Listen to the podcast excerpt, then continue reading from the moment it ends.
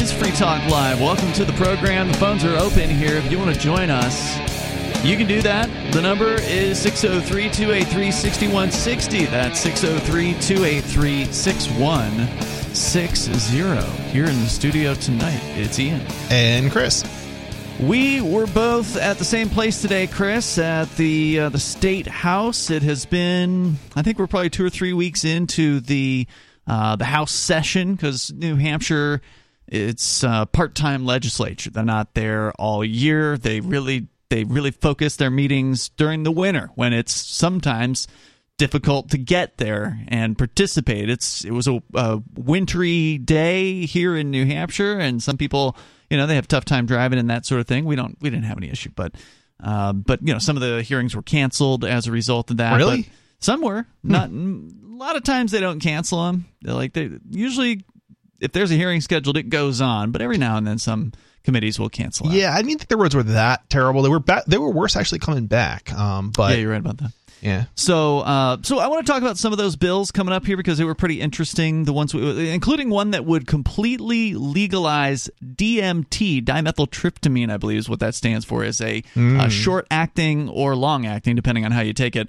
uh, hallucinogenic. And that was a really interesting hearing. There were a few others like uh, allowing felons to own guns and uh, very interesting things. You were there a little earlier in the day than uh, than I was. So we can talk about your experience there as well. But there was a story last night that I I teased on the air, and we never had a chance to get to. And I think it's a pretty important one uh, from our friends down at Texit, the Texas Nationalist Movement. This is the group of uh, people down there in Texas who have been doing just an amazing job at uh, just over the last three decades. Explaining to people why independence is such a good idea and bringing people on board to the point where they are claiming to have a majority of the Texas population, almost a supermajority of them, that they say supports independence for uh, for Texas. So from a from a public opinion perspective, they're further along than New it's Hampshire. kind of interesting considering they haven't even been able to get a uh what like a hearing on it, right? Well, yeah, and that speaks to the difficulty of accessibility as far as the Texas political system is concerned.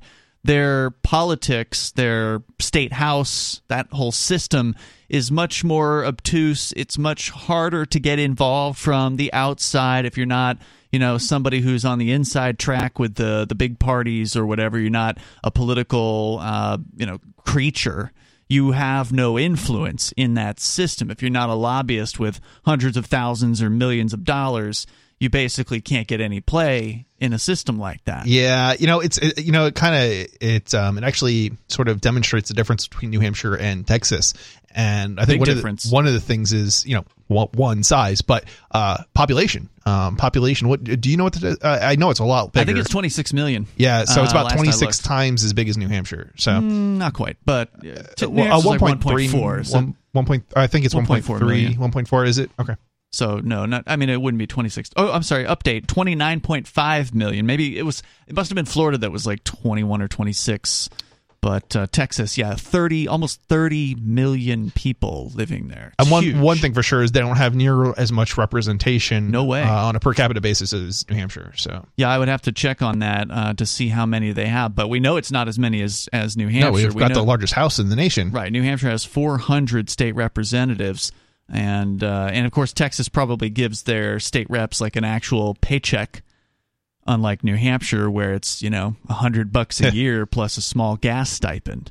So we got 400 state reps here, which uh, you do the math, it works out to about thir- uh, 3,000 to 3,500 people per state representative, and there's just no other state that has such a small number of people that, the, like, literally, our state rep here in Ward Four in Keene lives on this street. She came up to me at the hearing today. She was in the uh, she was in the criminal justice. She's one of the people sitting on the criminal justice panel, and I'm not uh, sure who you're talking about. uh, her name uh, is escaping me at the moment, but uh, she's she was on the she's a young woman that was on the right hand side of the room. She asked some questions uh, today. Oh, I do know who you're talking about now. Yeah. yeah, I sh- like I kind of a young, younger, uh, yeah, no, younger lady. woman. Yeah, probably in her maybe late thirties or Yeah, early forties, something like that. yeah. I don't, I don't even know if she was that old. So uh, anyway, so the news out of Texas is very good uh, and a very exciting news from uh, Texas. They are suing Facebook. And if that were the end of the story, that would already be a pretty interesting story, right? The fact that Texit is going up against one of the largest social media corporations known to man would would on its own be an interesting news story. But this gets even deeper than just the idea that they're having a spat over who can post on on you know post whatever opinions on Facebook. It actually goes much deeper than that. So I'm going to share from their website, which is tnm.me. That's the Texas Nationalist Movement. Jody is her name. It just came to me. Jody. Yeah. Uh, Texas Nationalist Movement. They say they're about to make history again. This time, they say we are poised to relitigate and destroy one of the worst Supreme Court decisions ever rendered related to the right of self government, Texas v. White. The Texas Nationalist Movement, TNM, is currently in a legal battle with Meta, that's the parent company of Facebook, over censorship of TNM's content about Texit. This lawsuit to fight for your freedom of speech has has brought to the forefront the issue of Texas's right to self-determination and the preservation of a republican form of government. The TNM is fighting for Texans' right to vote on their political future and reclaiming our right to self government and self determination. This is a fundamental right guaranteed to us by the Texas Constitution, specifically Article 1, Section 1 and 2. In its initial filing, Meta's attorneys stated they intend to argue that Texit is unconstitutional. The TNM responded with the following statement quote, Meta assumes, without citing any authority, that the court could somehow dismiss this case on the grounds that the democratic process of holding a referendum vote on Texas independence is unlawful. Of course, even if holding such a vote was unlawful, which it is not, there is no provision of HB 20 that would provide a means to dismiss a cause of action on such grounds. Unquote. In other words, the Texas nationalist movement is arguing that the censorship provisions of HB 20, which is some House bill there in Texas, apply regardless of Facebook's opinion on the matter of secession. Meta then filed a motion to dismiss the suit, in which they argued that TNM's complaint failed to allege that Meta lacked the authority to restrict the dissemination of TNM's content on Facebook. So I'm I don't know a lot about this particular court case, and I, I should have probably pulled that up here, but I suspect it has to do with that Texas law that prohibits Facebook and other social media companies from quote unquote censoring people on its platform. Yeah, I'm, I'm pretty sure that is what they're referencing as well, even though I ha- I'm not sure what the particular law is. I do. I did find it here. It is the HB 20 they're okay. uh, they're referring to here. So it was passed in 2021. It became effective as of December of 2021. The law states that quote a social media platform may not censor a user based on the viewpoint of the user or another person. The Texas legislature defined the term censor as to block, ban, remove, deplatform, demonetize, deboost, restrict, deny equal access or visibility to, or otherwise discriminate against expression. Now, we actually talked about these laws on Free Talk Live last night.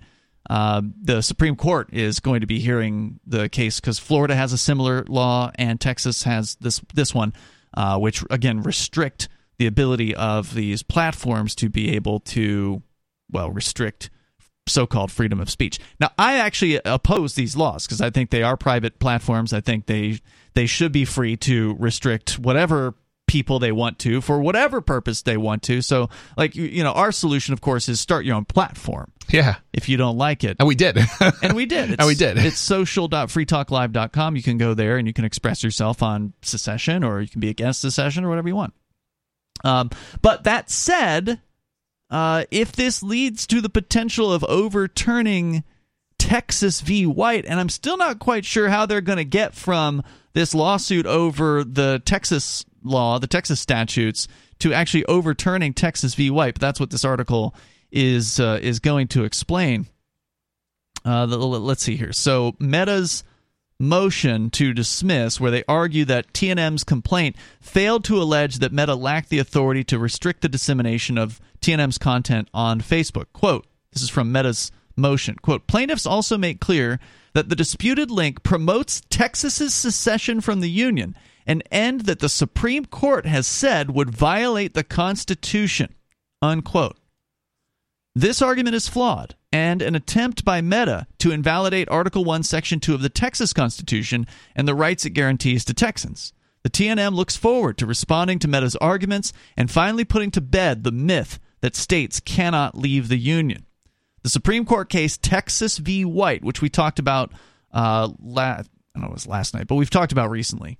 This is the key case that anytime somebody says to you, "Oh, you can't secede because the Supreme Yeah. Court said so in the 1800s during the Civil War or shortly thereafter. I forget exactly when, but it was a, a Lincoln court. It was under Lincoln. Yeah, it's it's taken out of context and misleading, but or at least that's how they're using it. Well, the the wording is very strong sounding in Texas v. White when, uh, and I don't have the exact quote here, but it essentially says that the union cannot be dissolved. That the the union is perpetual; it cannot be dissolved. I don't. I, I I think it's. I think it was. If I recall correctly, I thought it was something more like um, it, it can't be resolved via a certain means.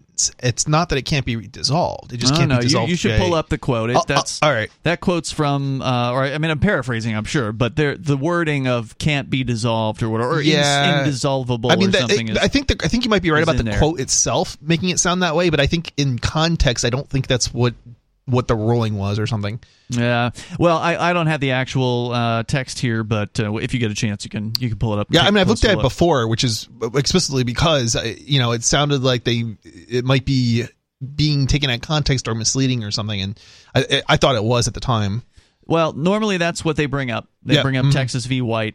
And the case uh, is what Meta is citing as evidence that Texas is unconstitutional. It's just not good law. The Texas nationalist movement argues that White's reasoning that the preamble to the Constitution incorporated the Articles of Confederation by reference in stating, quote, to form a more perfect union, unquote, was rejected in Jacobson v. Commonwealth of Massachusetts where the Supreme Court held the preamble, quote, has never been regarded as the source of any substantive power conferred on the government of the United States. So essentially, what they're arguing here is that, according to this other court case, Texas v. White has already been rejected by the Supreme Court, but now they're looking forward to another opportunity to smack it down uh, even harder.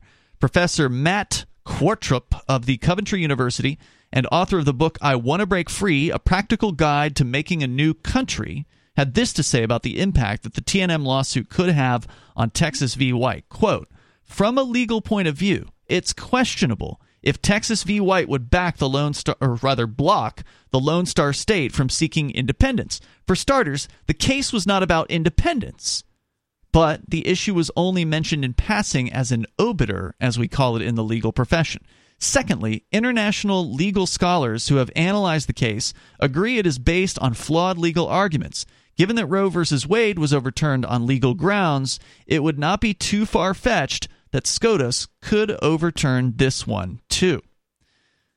This is an opportunity, says TNM, for them to rectify a 155 year old miscarriage of justice and drive a stake through the heart of Texas v. White. It is our opportunity to respect the original intent of the framers of the U.S. Constitution, honor the sacrifice of the men and women who founded the Republic of Texas, and bring the concept of self determination into the 21st century in America.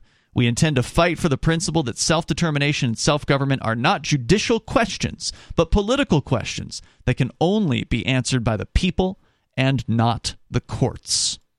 Meta has motioned to transfer the case to a federal court in California, which would force the TNM to seek justice under Texas law in a California court. The TNM believes this is an obvious attempt uh, attempt to silence the voices of Texans and deny us our right to self determination. We will not back down and will fight for the rights of Texans to have a say in their political future. TNM calls on all Texans to support this fight and join the movement for Texan, uh, Texit. Together, we can take back our rights and secure a bright future for a self governing, independent Texas. So basically, and by the way, nobody is joining us. Welcome, sir. Ah, thanks. Nobody, Yes. Nobody's glad to be here. Good to have you. So we're talking about how Texit is in the midst of a lawsuit with Facebook, aka Meta, Mm-hmm. where they're um, having a fight over this Texas or regarding this Texas statute that essentially bans Facebook and other social media companies from uh, restricting people's ability to speak on their platforms. Now, as libertarians, we're generally against uh, laws like that, but regardless, it has resulted in an interesting lawsuit here, which may potentially overturn Texas v. White, which is the historic uh, Supreme Court case from the 1800s. I think it was like the 1860s that essentially said that the the union can never be dissolved. And the reason why here is because Facebook has cited Texas v. White in a motion that they've made in the case. Te- Facebook essentially saying that because they're saying Texas nationalist movement is arguing for things that they consider to be illegal or unconstitutional, that gives them the right to restrict their posts. Hmm. And Wow, that's really bizarre because literally anytime you're you're trying to legalize something, Yeah. that thing is almost certainly illegal or you wouldn't be doing it. So I mean, Um, yeah, it's kind it's kind of odd too because like you you're not advocating you're not actually advocating for breaking the law unless you're going to admit that we don't have free speech, which is constitutionally protected. So you can advocate for changing the law and that's not breaking the law. That's that's just expressing yourself, which is constitutionally protected. Well, in this case, and again, I haven't read Meta's motion, but they do link to it here, uh, and I will post this article up on our social media, so you can dig through this if you want to. Uh, but I, I'm, I mean, presumably they're saying that the idea of secession itself is illegal, right? Like that. They're not trying to. You're not trying to change the law. But we- the Supreme Court. Right. They're saying the Supreme Court said It- blah blah blah. that argument's still flawed because we pass unconstitutional laws all the time and you don't remove the people who are advocating for them it's then up to the supreme court or lower courts to you know say hey these are unconstitutional right um, and unconstitutional isn't necessarily the same thing as saying it's illegal it's it's just not valid law so Yeah. Yeah, the uh that that's really bizarre that they uh that they would be upset that somebody is trying to change the law because the thing they're trying to legalize is currently illegal. it's and it's kind of more complicated too because as i understand it um it's not it, it's not that it's illegal for a state to leave. It's more like you need permission of congress to leave is, is sort of what they said I, I believe. Um so it's it's it's not. There's no mechanism in the Constitution by which uh, Congress can uh, can kick a state out of the union. Yeah. uh, either with or without a request. yeah i mean well right and so you're talking about which is good. we're talking about were- two Oh, different uh, things. Yeah, we're just talking about two different things here. One's the Constitution, right, and then one's the interpretation of the Constitution. And the Supreme Court ruling uh, is an interpretation, and their interpretation, I think, in that ruling said something like you you can't do it. You can't become independent the way in which you are trying to become independent. It, it wasn't saying you couldn't become independent. And and and that, I think that's a I think it's an important distinction here. mhm. I'll say I did find the section here in the motion from Meta. This is in their motion to dismiss the case. It appears on page 18 out of a 38 page motion. It says the complaint, which presumably they're referring to Texas Nationalist Movement, fails to allege, as it must, that Meta lacked such authorization to restrict dissemination of the TNM link on Facebook. In fact, it uh, repeatedly pleads itself out of court. Plaintiffs claim, for example, that Meta blocked their link from being posted on Facebook as, quote, going against Meta's community standards, unquote, which is just another way of saying that Meta applied its guidelines to restrict plaintiffs' content and, quote, attempted to comply with its acceptable use policy, unquote. Plaintiffs also make clear that the disputed link promotes Texas's secession from the Union, an end that the Supreme Court has said would violate the Constitution, and then they cite Texas v. White from 1868, quote, consider, so this is a quote from Texas v. White. Considered, therefore, as transactions under the Constitution, the ordinance of secession, ellipsis, and all the acts of her legislature intended to give effect to that ordinance were absolutely null. Unquote. Describing TNM's primary mission of withdrawal from the United States. Under any fair interpretation of the phrase otherwise objectionable, Meta was authorized to keep secessionist content off of its website. See, that is um, really what they should be citing is the Ninth Amendment because um, the uh, Which does what? uh, the Ninth Amendment is the uh, non-exhaustive method uh, amendment. I call it. Uh, it says the enumeration in this Constitution of certain rights should not be held to deny or disparage others retained by the people. Now that retained word is very important because basically it's saying any rights that that you had before the constitution was signed you still have even if those rights didn't make it into the bill of rights. Um so basically the uh the declaration of independence um has it in the second paragraph has its uh, five uh, five self-evident uh, truths that all men are created equal, endowed by their creator with certain inalienable rights.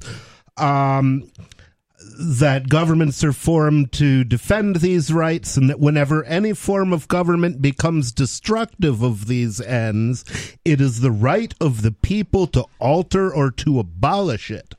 So if we had that right in 1776, then we also had that right in 1790, regardless of what uh, the the then current band of criminals wrote on paper. You know, and the other problem I find is, and I don't know what the case is with Texas exactly, but well, no, I guess it would be sort of be similar with Texas, but it, New Hampshire, at least, uh, the Constitution predates the U.S. Constitution, and if our Constitution yeah. authorized joining, certainly it authorizes leaving. And so, how how does the one, how does the U.S. Supreme Court? I understand that while we are part of that union, we may have to obey uh, the U.S. Constitution, right? But if we want to leave, we should be able to leave and then no longer. um, Indeed. you know, Well, and that also comes into play with the uh, the Tenth Amendment to the U.S. Constitution, which leaves anything not delegated into the Constitution to the states or the people. Right. So if it doesn't say it in the Constitution how to do a thing, then it's to the states. and the Yes, for the federal government, all which is not uh, required is forbidden. All right. There's more coming up here in moments. Uh, you can join us, and we'll, uh, we'll talk more about Texit or whatever's on your mind. It's Free Talk Live.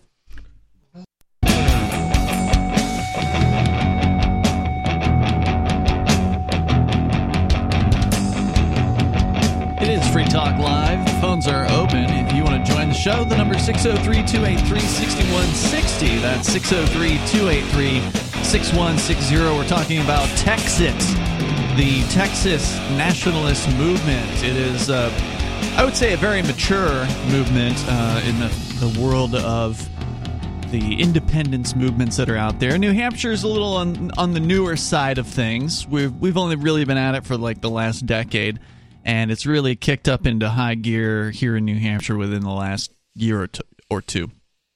Uh, but uh, TNM has been at it for a long time. Daniel Miller, uh, their president or whatever you might call him, the CEO, uh, I, president apparently is what they call him. He's been at this since the mid 1990s. I mean, he, he's literally dedicated the entirety Wow. of his basically his adult life to uh, spreading the word about peaceful independence there in Texas. So there's a lot that we can learn from the things that uh, the folks over in Texas have done. They've they've come up with a lot of really good ideas, and uh, in this case, they are in the midst of a lawsuit which I did pull up a little bit more about the suit itself. So we started out by talking about how this may actually overturn Texas v. White, or it could, right? It just depends on if this makes it up to the Supreme Court. And right now, uh, I don't know if it's, I think it's just in federal court. So it's at the lowest level. This, this is going to take some time. Uh, it's at the district court level. They're trying to transfer it out of Texas into California for some reason, which seems like a real scummy move to make. Well, they've got the weakest and most annoying statists there, so Uh, and uh, so there's a little bit more background here on the case itself, also from the website at tnm.me back in November. Uh, TNM, Texas Nationalist Movement, and its president, Daniel Miller, have filed a class action lawsuit against Facebook's parent company, Meta, for censorship under the new Texas anti censorship law.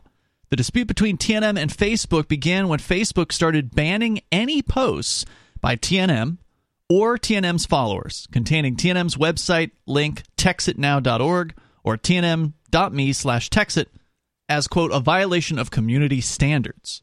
This action prevents supporters from sharing Texit content on their Facebook pages. Facebook has refused to lift the bans while also refusing to specify how the texitnow.org link violates so called community standards.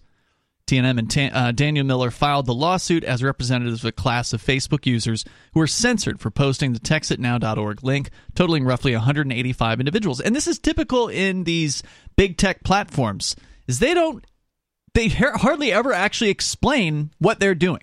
They want you to know that you're banned, but they don't really want you to know why you've been banned. They cite some sort of, you know, obtuse term in their terms of service or their so-called community standards, but they don't tell you exactly what part of the community standards you violated. Or they might tell you what part they'll you violated, but like in the case of YouTube taking us off from their live streaming platform, which is our current status with them, uh, should be back on in a few days.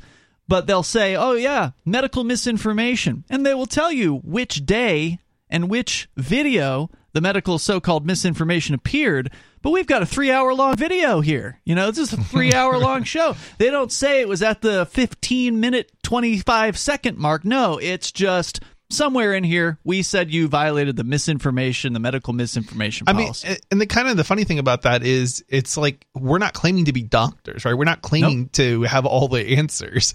We're just giving an opinion. And there's a big difference between somebody getting on and I don't know, shilling a medicine that doesn't do anything, uh, and claiming to be a doctor when they're not a doctor, and giving your opinion of something. Well, as as long as your opinion isn't the government's opinion, then it's quote unquote misinformation. Yeah, that's just crazy but they won't even tell you which opinion. And we give a lot of opinions yeah. over a three hour long radio show. They won't tell you which opinion it is. So the same thing is what uh, Texas Nationalist Movement is facing here, where they're being told, well, your link violates community standards. Okay, why?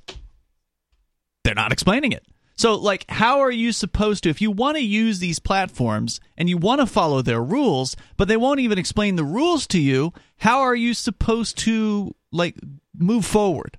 And it's really frustrating for people that are uh, that are in these positions. So instead, they're going ahead and suing since Facebook wouldn't give them any straight answers. Uh, according to Daniel Miller, their president at TNM, he said Texit is gaining momentum across our state, and Meta is doing everything in its power to stop our movement. We are taking Meta to court to show that their blatant censorship and rejection of state law will not stand in Texas. Texans deserve to have their voices heard, whether they support Texit or not.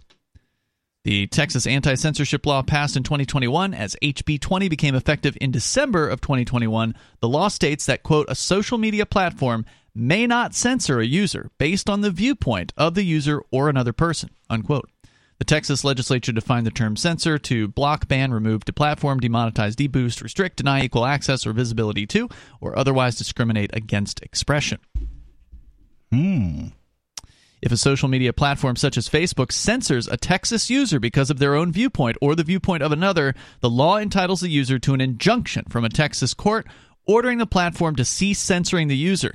If the platform refuses to comply with the injunction, Chapter 143A provides the court, quote, shall hold the social media platform in contempt and shall use all lawful measures to secure immediate compliance with the order, including daily penalties sufficient to secure immediate compliance. Hmm. So, if the court rules in the favor of TNM, then uh, that would mean a daily financial penalty is going to be assessed to Facebook until uh, they they finally allow Texas Nationalist Movement and its supporters to post links to their website. Hmm. And that's where this motion that we discussed earlier comes into play, where Facebook is saying, well, you guys are doing something unconstitutional according to the Supreme Court in Texas v. White. They cite Texas v. White. So now that opens up Texas v. White to be an issue in this case. Since Facebook brought it up, well, now we get to argue about that, basically. Now we get to talk about, well, was is Facebook correct when Facebook is saying that secession is unconstitutional per Texas v. White? And Texas Nationalist Movement here is saying, well, no, the Texas v. White case wasn't even about whether or not Texas could secede.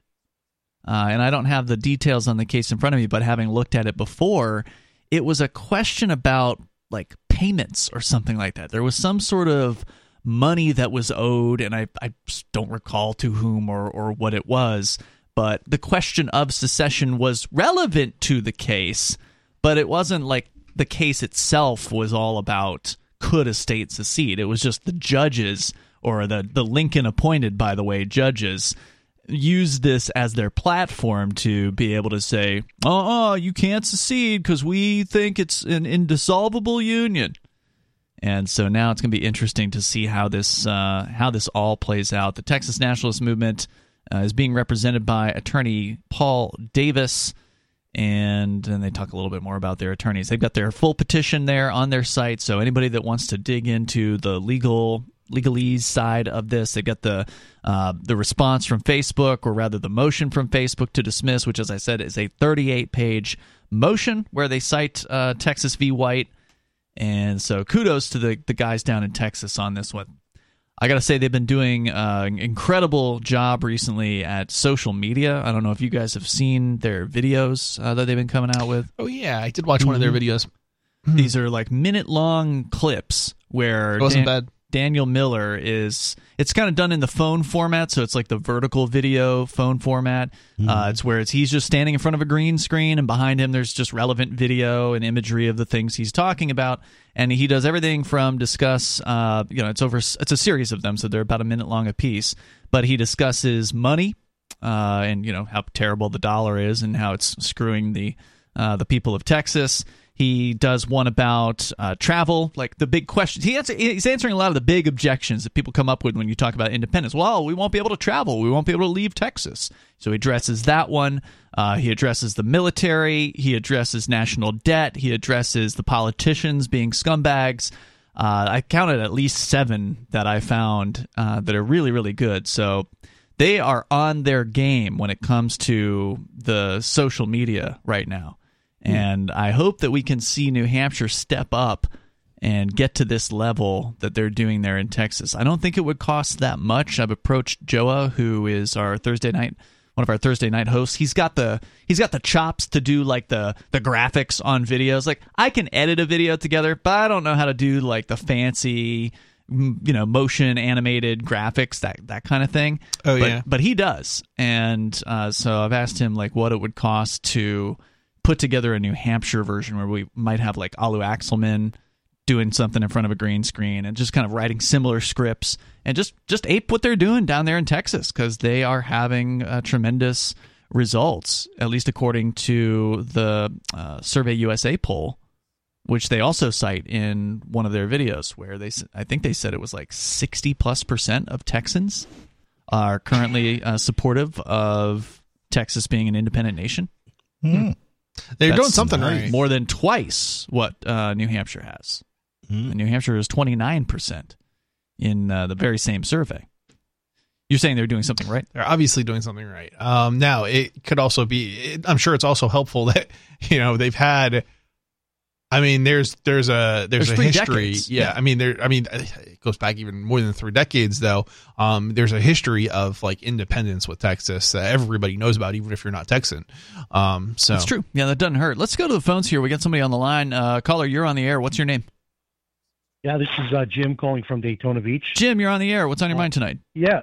So, hey, so I've been listening for a number of years, and Thanks. the one thing that Ian, I'm confused about your position on social media because, and, and maybe you've, um, you know, transformed your position, uh, migrated to a new position, but historically, you would always shut people down and say, well, these are private companies; they can do what they want. Yeah. Find a different platform. Somebody else can find another platform. That's still So, my position. case- well, yeah, but but that's just not a, a position based on reality. When you look at, for example, what happened to Parler, how all of a sudden Amazon steps in, shuts off their servers. Then you've got the two, uh, you know, powers that be Apple and Google turn off their app in the App Hmm. Store, and now we find out from Elon Musk that really the government is running these handful of companies that control the entire internet. So I'm just confused because if you're truly a libertarian, why do you not see that these handful of companies are not just monopolies, but they are shadows of the government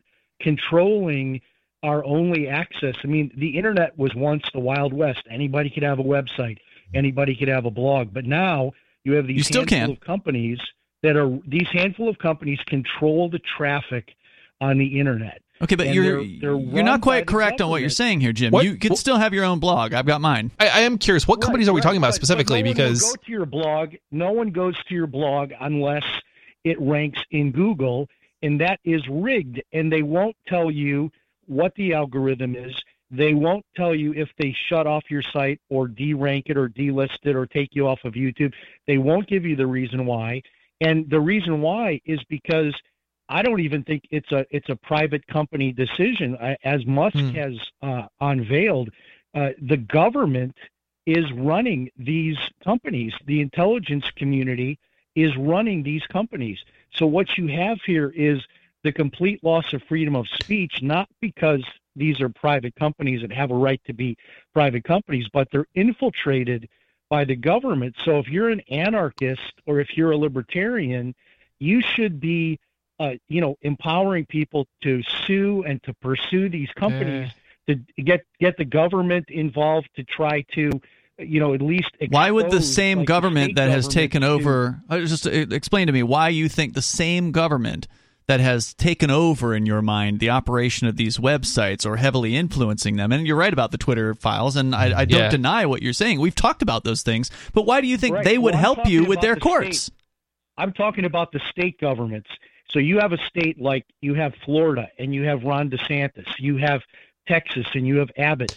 These these governors are doing what they can to go after the social media companies. I'm just saying it would be a more legitimate libertarian position instead of saying, "Oh well, you know, Parler's been shut down, Amazon's servers shut them down, and the two app stores shut them down. Well, we can just start another company. That's not realistic uh, because there's a handful of these companies that control the entire market. on. Uh, let- and, and you you can't just start another. all right jim hold on man you've been ranting for a while yeah, here i let- think chris let- wants let to me jump let me say something real quick. So first of all, that's not true. Okay, Parler was a centralized service. Okay, there are federated solutions, and and and some of these are are somewhat in their infancy, but there are federated solutions with thousands of different uh e- different entities and individuals running servers, um, of which are not. And Mastodon is a perfect example. And we in fact did that. We uh, Free Talk Live, we've got our own uh, Mastodon server, and anybody can sign up to it. And um, it and, and if, if we if we were to censor you, you could go to to a different Twitter? server, and you'd still be able to What's, communicate. what's the market share of Mastodon compared to Twitter? well, it's been growing. That's the point that I'm making, Well, right? no, like what is it's, it? Is it one it, it, it doesn't matter. It doesn't. It doesn't matter.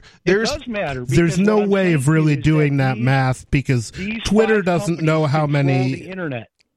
So jim i'm sorry uh, nobody's trying to talk to you here Okay. There's really no way to do the math on how many users there are because, I mean, Twitter doesn't even know how many actual users they have. Yes, that's right. But then when you go out into Mastodon, suddenly there's thousands of servers out there.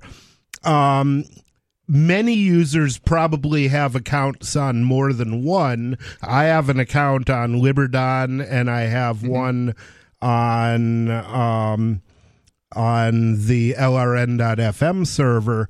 So there's really no way to know what the market share of what their market share yeah, is. a, a company like Twitter has been around a lot longer. Is going to have more uh, abandoned accounts than something like Mastodon, probably, um, just because the amount of time that you know. and the bots the Right, bots are right. a huge Right, question right. What- right, what I'm and, and that's not going to have. You're not going to have it- that with a newer platform. So isn't it isn't it a more realistic position to admit that these handful of companies control the internet and that it's It- not just set up your own website or blog to compete with them that there there Mm-hmm. has to be some type of activism to go after the monopoly Okay, that is sure, but it's not the that. term. that is A monopoly is a entities. Jim, a monopoly is a company that has a total market uh, control of whatever given industry. So what you're describing might be best described as an oligopoly, where there are multiple uh, big corporations. You mentioned Amazon. You mentioned no, uh, no, I Facebook. would say monopoly because they all have their own unique niche. So there's one Twitter, there's one Facebook, There's one YouTube. There's one Google search. That's pretty. There's That's pretty ridiculous. App Store for for iPhone. There's a ton of competition yeah to let, YouTube. let me let me point something out to you uh, here so okay so let's take facebook as an example right so facebook i don't think you can say it has a, a monopoly on social uh, social media anyway but let's just assume for a moment they have a monopoly on i don't know something that a certain type of social media right um, well, we've had other things before over the past two decades. We had GeoCities originally, then we had MySpace, and there was probably some others in there too.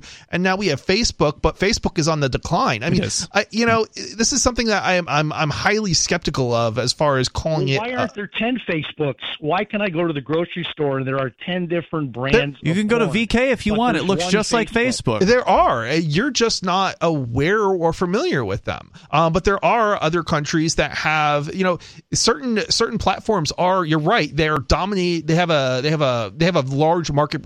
Uh, a large market share, I guess you could sort of say, um, say in the United States. But like Google, Google might be a good example of this. So Google has a large market share in the United States and Germany, I think it is, but it doesn't have the same market share in most other countries. Um, and so like we see them as a monopoly, but they're not. They don't quite have the monopoly that we perceive them to have in the United States. They have a large share of the market, no doubt about Right. it. Uh, and to some extent, that was earned. I mean, as, as I said the other day, I don't like Google. I'm not a fan of uh, the fact that they want to own all your data. And, you know, we're, we're big critics of a lot of these companies that you're mentioning on the show here tonight.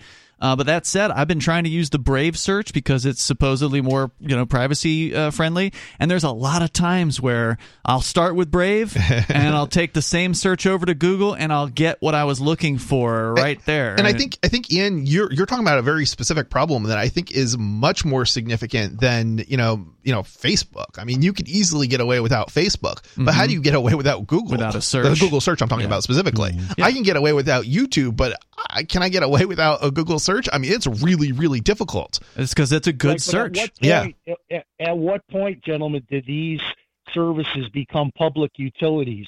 If Never. I'm talking to you on the phone and someone doesn't like what I'm saying, they can't shut off my phone because it's a utility. Mm. These services have become, I mean, so many sites you log in with your Facebook password. So you Maybe you do. Facebook I don't even have a Facebook log account.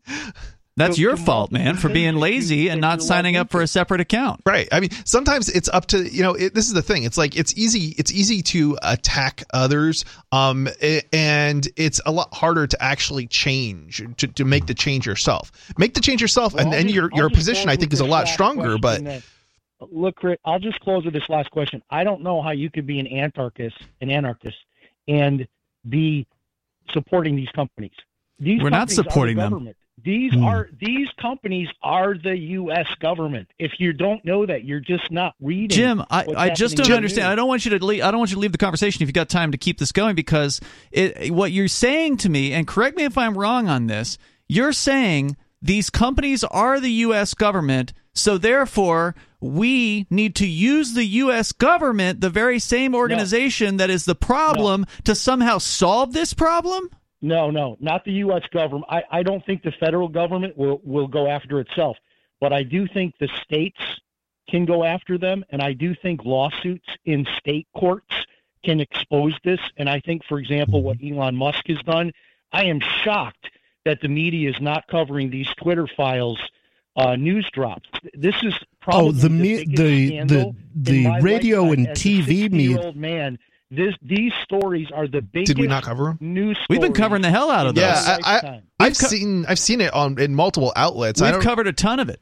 yeah, uh, I'm not on the- entirely sure what you We've mean by covered nobody's so covered much, it. We've covered it so I mean, much. I'm actually tired of it. being- Why why is this not being covered like Watergate? Why isn't it on the front page of the newspapers? Why is- because why the ma- see this as because the, headline mainstream radio newspaper and? TV media is owned even more thoroughly than Facebook and Twitter. They don't you can't even operate a TV station without a license. You can't even operate a, a radio station without a license. Mm-hmm. But there's nothing in the First Amendment that authorizes that. So, you know, it's it's and and there's there's no transparency with the mainstream uh media if you post something to twitter and it disappears you might notice it disappears, but there's no way to know what they're doing at the at the radio and TV stations because Right. Well, can you tell me? No, nobody. Can you tell me? You're a smart guy.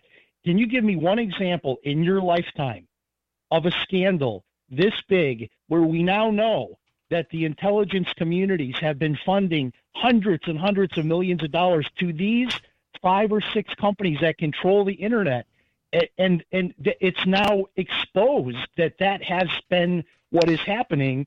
Uh, I I don't see the outrage for this. I mean, Well, can you if- basically- if we woke up one day and it was it was common knowledge that all of our news sources were being funded by the government. I mean, this is what has come out in the last six weeks. This isn't as new as you think it His is. question was for basically Okay. um my view of, the whole thing is that uh, Facebook, Twitter, Google, the ones that we know are uh, playing ball with the government, I personally think they should be treated like snitches, um, which basically means uh, you They might not do them any violence, but um, oh, gee, do I owe you some money, Facebook? I don't think I care to pay that. Have a nice day. Go away.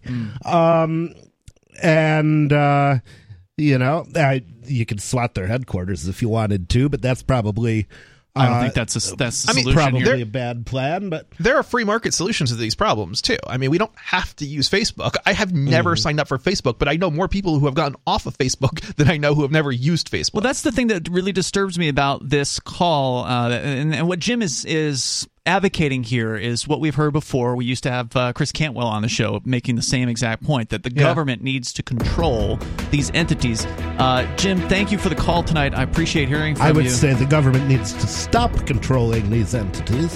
uh, and I want to continue. But I don't this- know how to make that happen. I want to continue the discussion here because I think there's a really uh, you're opening up Pandora's box if you use the government to force these companies to behave the way that you want to as a so-called free market conservative, which a lot of conservatives like to imagine themselves as. There's more coming up here.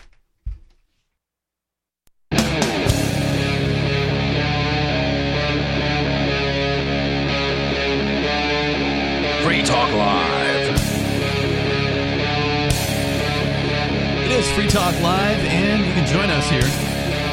The number is 603 283 6160. That's 603 283 6160 as we kick off the second hour of the show. Uh, the phones are open, of course. We were just talking about a very interesting subject, and thank you to Jim from uh, Daytona Beach for calling in about it. And I want to continue that discussion here. And of course, the phones are open at 603 283 6160. Uh, With you tonight, it's Ian. Nobody. And Chris. So, what started this, uh, what I think what it was that inspired Jim to call in was we were talking about the Texas law that supposedly forces Facebook to not discriminate against users' opinions uh, and you know not censor them is the intention of that law. That's uh, they're being sued by the Texas Nationalist Movement, who I like. I like the Texas Nationalist Movement a lot. I like what they're doing down there. I think they're the probably the most successful as far as popularity goes, uh, as far as uh, secessionist movements. I think New Hampshire's a little further along on the political spectrum as far as like getting things done in the state house. Oh, for sure. So like we're we're we're having a nice nice friendly competition with uh, the Texas nationalist movement. So I think there's a lot that we can learn from them. But it brought up the issue of this law in Texas, and there's a similar one in Florida apparently, uh, where the state is saying, Facebook, if you want to have our users on your platform, and this also would apply to other big tech companies, then you must not discriminate against their opinions. Essentially, that's that's what it says. Otherwise, they'll potentially hit them with a fine, and, and you know for every day that the discrimination goes on. And then Jim called in to say, "Oh, well, you guys say you're anarchists." Personally, I don't use that term. I use the term voluntarist. I like that term a lot better. Yeah, but I think. I think nobody probably uses the term uh, anarchist. Are you still using that one? Uh yeah, I use anarchist. I also use libertarian. Me too. Uh, and so he says, "Well, if you're an anarchist, how come you don't support suing these people with the the, the state courts? It's not anarchists. Like, That's well- not what an anarchist would do anyway. If you're a conservative, which I I presume Jim was coming from a sort of a conservative sounding uh, perspective. He certainly was echoing all their talking points. He was talking highly about Ron DeSantis and the the Texas Governor Abbott as these these saviors, these heroes that are going to save us from Google and Facebook and the like. And the solution to these people is not to do your own thing, is not to start your own platform, is not to compete with the, the powers that be, but to use the other powers that be, who are also pretty much the same powers that be, to somehow crush the powers that be into working the way that you want them to, instead of just going out there and creating the alternative. You, you know it's Well, if you can get two of your enemies to fight, that's always a win. you know what's interesting though is Sure, but uh, you, that still doesn't give you the alternative, there- right? there is Right. something you can do, uh, liber- like libertarian or voluntarist or whatever, from a government perspective. I think in this kind of uh, situation, and it's not. It doesn't require the use of violence on anybody. It simply requires the defunding of, uh, you know, the company. I mean, okay, so sort of. um, so I don't know. You can go back in time and like defund Google from its original, you know, you know, CIA investment, right? That they put it into it, or government investment, however they did You it. could ask Vermin Supreme; Right. he might be able to. Okay. um, He says he's a time traveler. but uh, right, but in the real world here, um, we can we can dissolve or defund or stop funding, you know, companies, startups, and you Right know- now, today. right, right. So going forward, we don't have to fund the next startup that becomes Google, um, and, and and I mean that the government, right, the government, or through through theft, right, through taxing us, um, the citizenry. But if somebody doesn't, um, I mean, if there's no money flowing into them, they can't develop anything. Um, Well, they, I mean, they might be able to. They just would have to use the free market to achieve their objectives. well, they might get government hmm. money. You know, sometimes that happens. Well, isn't that what well, we're- they we're talking might, about but if they get if they got government money, they would probably end up in exactly the same position because I'm guessing that the government is not going to hand over the money unless you're willing to do their bidding.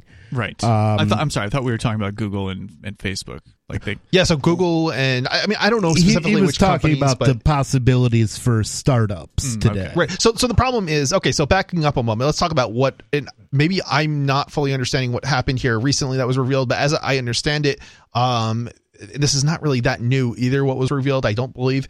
Um, but about Twitter files? yeah, um, basically the government, the U.S. government, has secretly funded a lot of companies, technology companies, in their early years, um, which gave them advantages around the world, really. Which The is CIA's been doing that right, for a long right. time, right? Um, so this is not really that. This, I mean, I know he says this has like been revealed with the Twitter files, right? But it's not really that revolutionary in terms of what we knew. Um, I mean, maybe we have more evidence Well, of it. we had but- an idea of what was going on, but now Right. you have like actual emails between FBI agents and, and Twitter people. Like right, it's all right, out there. now. Exactly. Yep. Yep. Yep. So sure. Um. So um. Yeah. I mean. So I mean. Yeah. I mean. I, I think just. I think. Uh. Not doing that. Right. Like.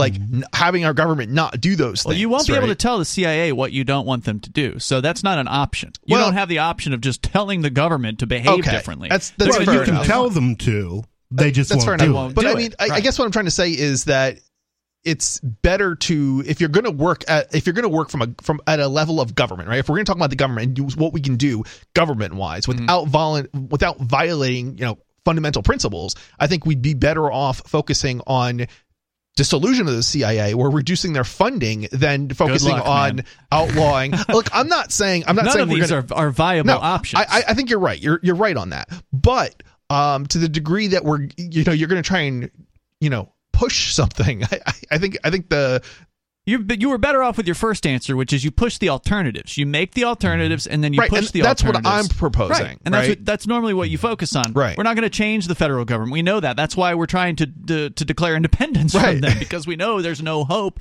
There's no electing your way out of this problem. But I want to give Jim credit for being correct about some of the problems. Right? Like he gave the example of the Google App Store and the iPhone. Mm. Oh, yeah. Uh, these are walled gardens essentially that is very difficult to operate outside of. If you're on an iPhone, you are you cannot operate outside of uh, the Apple App Store. If you're on an Android phone, you do have some alternatives. There is F-Droid, which is this sort of independent, open source uh, program alternative that you can download alongside or instead of the Google Play Store.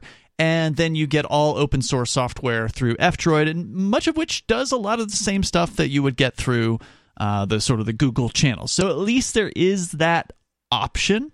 Uh, and of course, for those that want to go a little more hardcore, you can replace the Google software on your phone. That takes a little, a few more steps. But the average user can download F-Droid tonight, right? Like the, any Yeah. anybody with a Google phone can can go and explore Yeah, that. installing F-Droid is super easy. Um, Right. It's it's more it's more replacing the whole Android. mm, It's it's more like the the higher. So so the problem with Android isn't really at the lower levels. It's at the higher levels. It's the applications that Google makes manufacturers install on top of Android in order to license Android. Mm-hmm. But if you don't want to license those components, those top level components, like the Google Play Store as an example, Yeah. you don't technically have to. The problem is that it's hard to undo it. It takes some Yeah, steps. So you gotta you gotta get a little geeky uh, with the phone or know somebody who who who can. I, I don't want to go too far off into the technicals, but that is at least an option. But the frustration there is are real. companies out there that will sell you that, right? It's, Sure. It's they're not a lot, and most of them are pretty small. But you can get that without jumping Without having to through do a lot steps. of technical stuff. But True. yeah, but it does it does require a little bit of effort on the user's part, in that you have to go and seek that out. Well, right, and the these mega corporations they they profit because they make things easy, right? Google made email really easy, so a bunch Oh, of yeah. people joined their email servers, and then they mined your data, and then they sold it, and and now you're hooked on it, right? It's another one I've never used. So, but he he does identify a lot of the problems. I mean, the Play Store and the App Store, their dominance is a huge problem. There's no doubt about that. Amazon, AWS or Amazon hmm. hosting is a huge problem. Having all of the these, you know, big corporations providing these services that so many people are reliant on is a real issue. If you have some sort of controversial website and you're hosting it through Amazon and they decide, like we've got Cell 411, it's still being hosted through uh, through Amazon right now. That's how we inherited that uh, situation. It hasn't been changed yet. Um, and if they decided that they you know got a hair up their butt about Cell 411, they just want to take that site down. They would just terminate you know whatever contract that we have with them, and that would be the end of it. Uh, so like having decentralizing off of these things is our solution to this because despite what Jim says, you still can run your own server. Despite what Jim says, there are more options for hosting out there. If you don't want to just do it yourself out of your own home with a fiber connection or something, you can hire a ton of other options besides Amazon. Yeah, to I, do this. you know, I, it seems like what's what's needed is um some more underground um social media options what do you mean by underground? um, well, for example, imagine if you were running a uh, website similar to Facebook, but you were running it across Tor. Okay. Um, so they don't necessarily uh, they don't know who owns that uh, that website. They don't know what corporation you are. They can't call. They can't subpoena you to go testify in front of Congress and get threatened because they don't know who you are. I mean, um, some of this exists or can be done already. I think um, it just isn't. But is anyone doing it? Uh, yes, it I'm pretty does sure there is. somewhat. Some I mean- people are people doing it, but I haven't seen it firsthand. Yeah. yeah. For for example, you could have a uh, a torified mastodon on your uh, on your home computer, and and just hit it hit localhost from a web browser. Um, and But doesn't Tor take it out of the hands of the average user, or is Tor finally to the point where somebody can just download the Tor browser and be pretty confident? Uh, I mean, if you're going to If be running a Mastodon server, you're got to be pretty technical to begin no, with. No, I mean as far as the so- users. I'm talking about the users. I'm talking about the, the visitors to the site. I mean, has Tor gotten to the point where it's a household name, uh, It- or it's not. I, I think there's a lot of people who know what Tor is Mm-hmm. just because of you know Silk Road, right? I mean, that's what made it famous.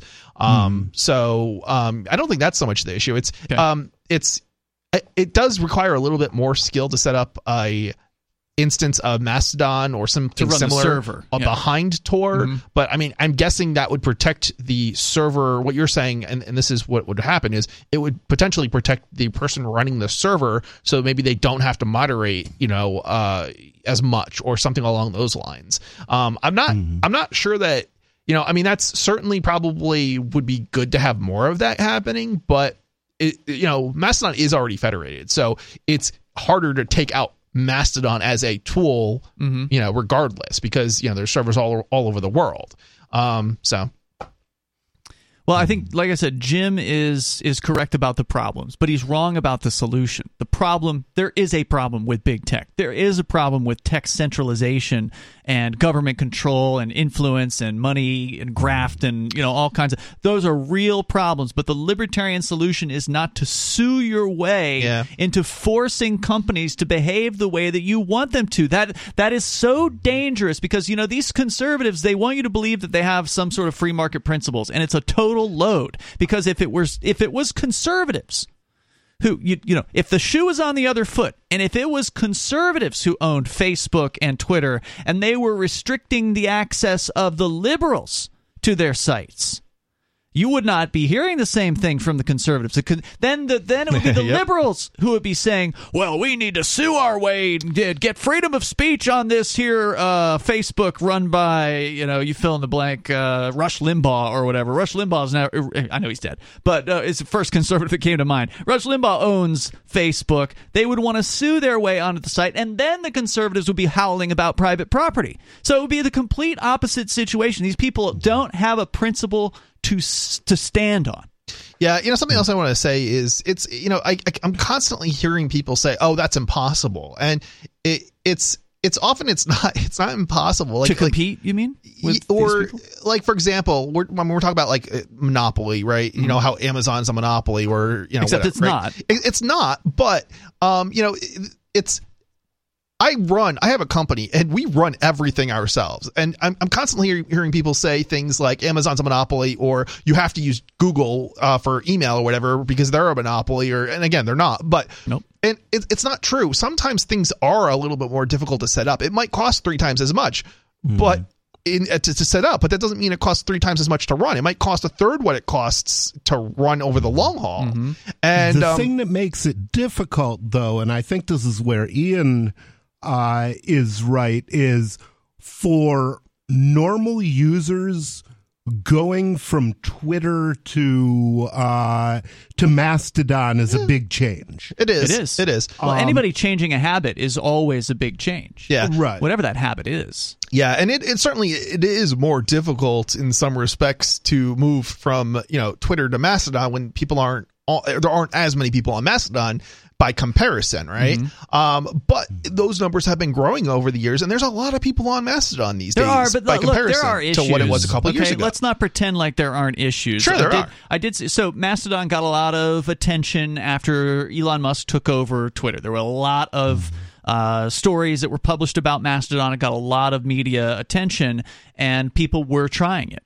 And they have some critiques that are not incorrect. One of the main critiques that I saw leveled against Mastodon is you don't have the ability to just go to the search bar and type in somebody's name. It'll find that person if it's on the same server, if that person's on the same server with you. Yeah. But if I'm on some other Mastodon and I go type in Mr. Penguin, which is your username on social.freetalklive.com, uh, Chris, it's not going to find you. It's not going to come up with every instance of a Mr. Penguin on every other Mastodon server, which would be nice Yeah. if it did, but at this point in time, it doesn't. Whereas with Twitter, it searches the whole database and it's going to show me everybody with Mr. Penguin in their in their username. So there, if they feel like it. there are some benefits to centralization, right? Like de- decentralization, we're big fans of here on Free Talk Live, but sometimes centralization has some some ups. yeah, and Well, centralization and decentralization have uh, have sweet spots Yeah. and and local minima and maxima. For example, if I if if somebody said, "Hey, I want to solve that problem that that Ian was just talking about with the search engines," well, the nice thing is. I, I don't need to, to rewrite all of Mastodon. What I need to do is find out how to map uh, the topology of of the Mastodon networks Mm-hmm. and how to hit a Mastodon su- server and get a list of usernames, And put it in a then I can have Yeah. basically a uh, a, uh, a a a search engine Right. for Mastodon use. It could so, be done. It- so it could It's actually already be been done. done. It's already Has been it? done. Yeah. So it, that that situation with Mastodon's a little complicated because it's federated, Mm-hmm. right? Um, there are certain people it's going to attract, and certain people is going to be. How do I say this? It's going to be undesirable for certain other people, which is going to make it harder to attract more people. And basically, it was removed for that reason.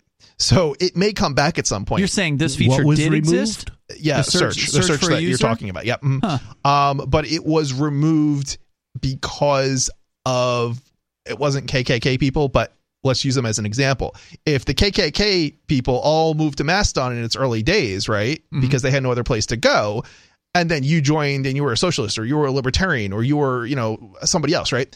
You you may you may not want to stick stick around, but by not knowing about people who are on other servers, on other Mastodon servers, you see you you what end you up don't know can't hurt you. yeah, kind of.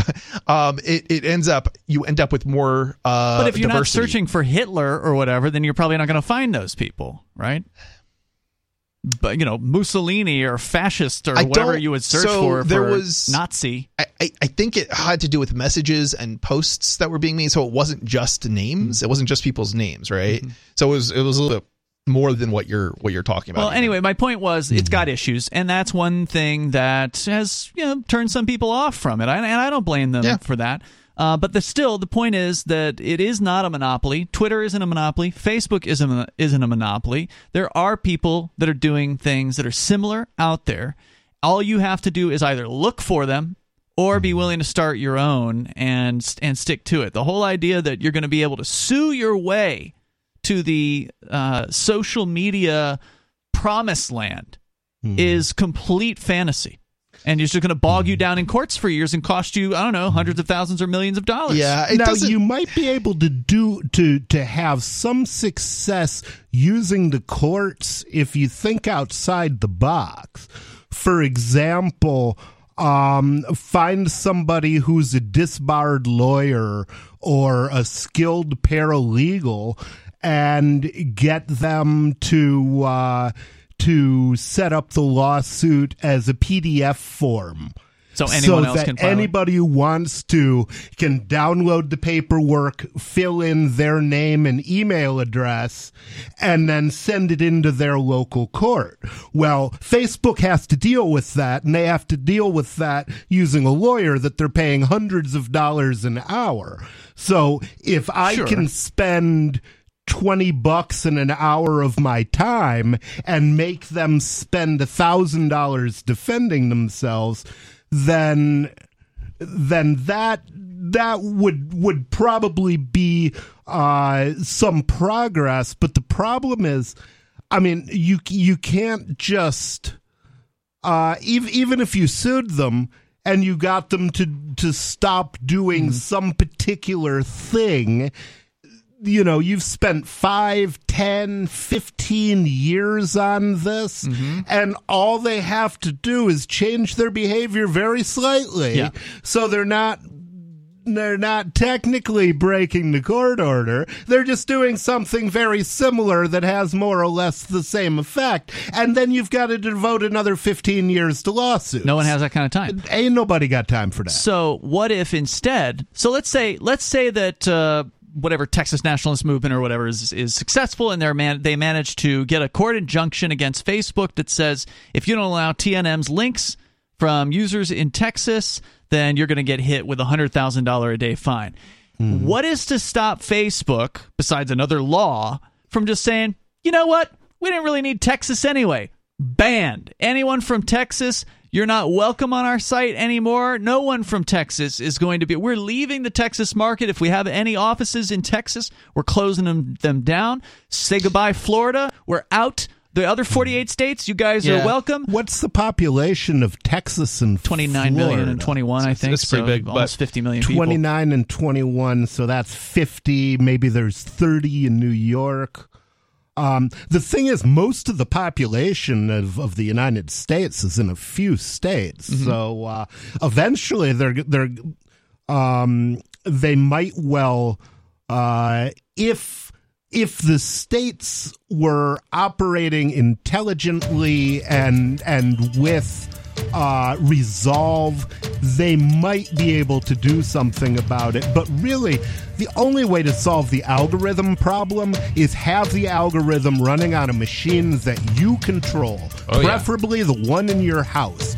And when our machines are searching, instead of finding what other people searched, we'll control our own social media. More coming up. You can join us. Free Talk Live.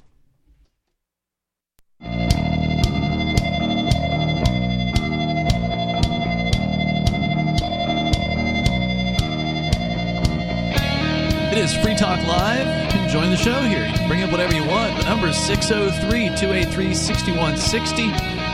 Whether you want to weigh in on the Texit lawsuit against Facebook or decentralization and taking down the big tech giants through competition rather than through lawsuits, which it seems that so many of the uh, conservatives believe is the solution to just sue their way into making companies behave the way they want.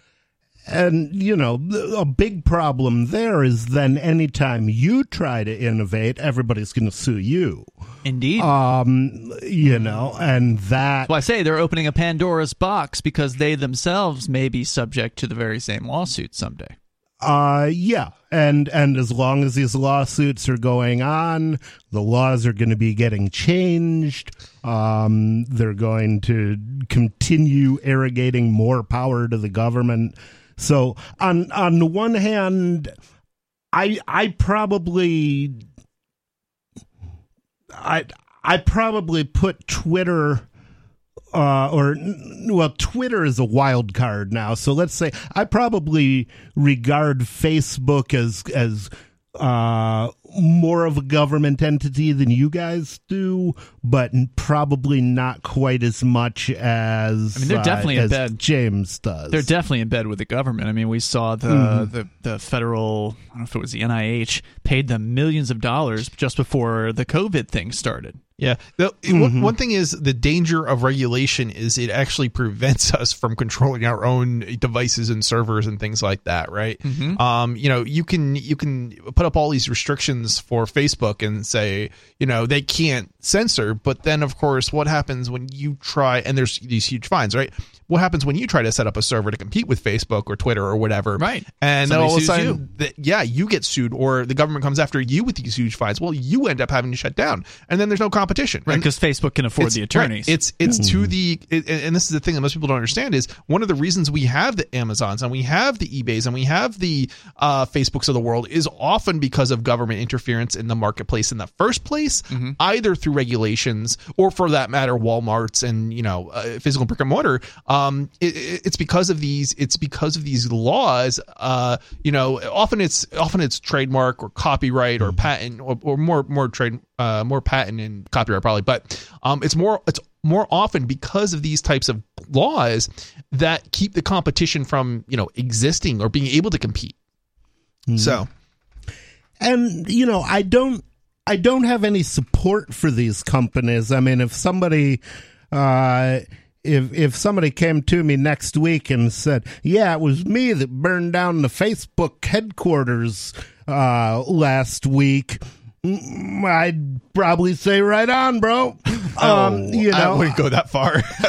yeah, I don't think that destruction of property is uh, is the solution here. No. But I mean, I certainly wouldn't have shed I, a tear. I don't think it. Yeah. I, I don't think it's the solution, and that's why that's not where I'm going to spend my time. Yeah.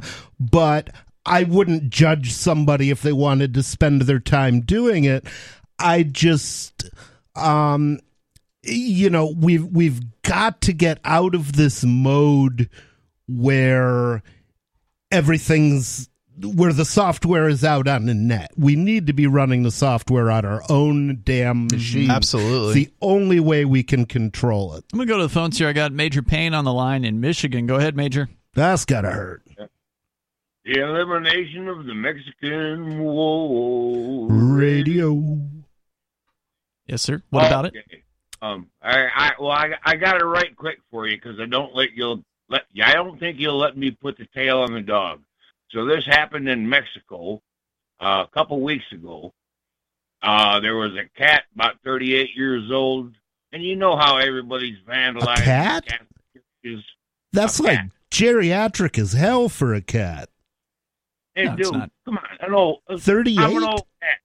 I'm an old dog. Excuse me. Woof woof. Oh, I, I, oh, you mean in human years? Yes, that would be that. Yes. They're not going to Yeah. last that long. I thought you meant in cat years. Oh, no, no. A, a poison. A poison. A poison is a Yeah. poison. We No follow matter how you. small. Nobody's just But being a pur- purposely obtuse. Go ahead. The thing about a in the- pet ant is they just like their opinions to be correct. What about it, Major? Who, are we talking about El Chapo's boy? Uh, no, no, no. This is just some gu- some guy trying to steal and vandalize the Catholic Church. Okay. And, uh, so He's he trying to in- steal a Catholic church? Sounds Dude, challenging. Where the hell's he going to keep it? Would you let me finish? The Okay, go ahead. So anyway, he busts in and he's going down the steps with the statue of Saint Michael. And Saint Michael is the warrior saint. He's got a sword, right? So this guy stumbles and falls, and Saint Michael stabs him right through the damn throat. The cops got to show up, cut the lock or cut the chain on the on the fence to get in and the paramedics to save him. They do end up saving him, but uh, Saint Michael's revenge, man, right there.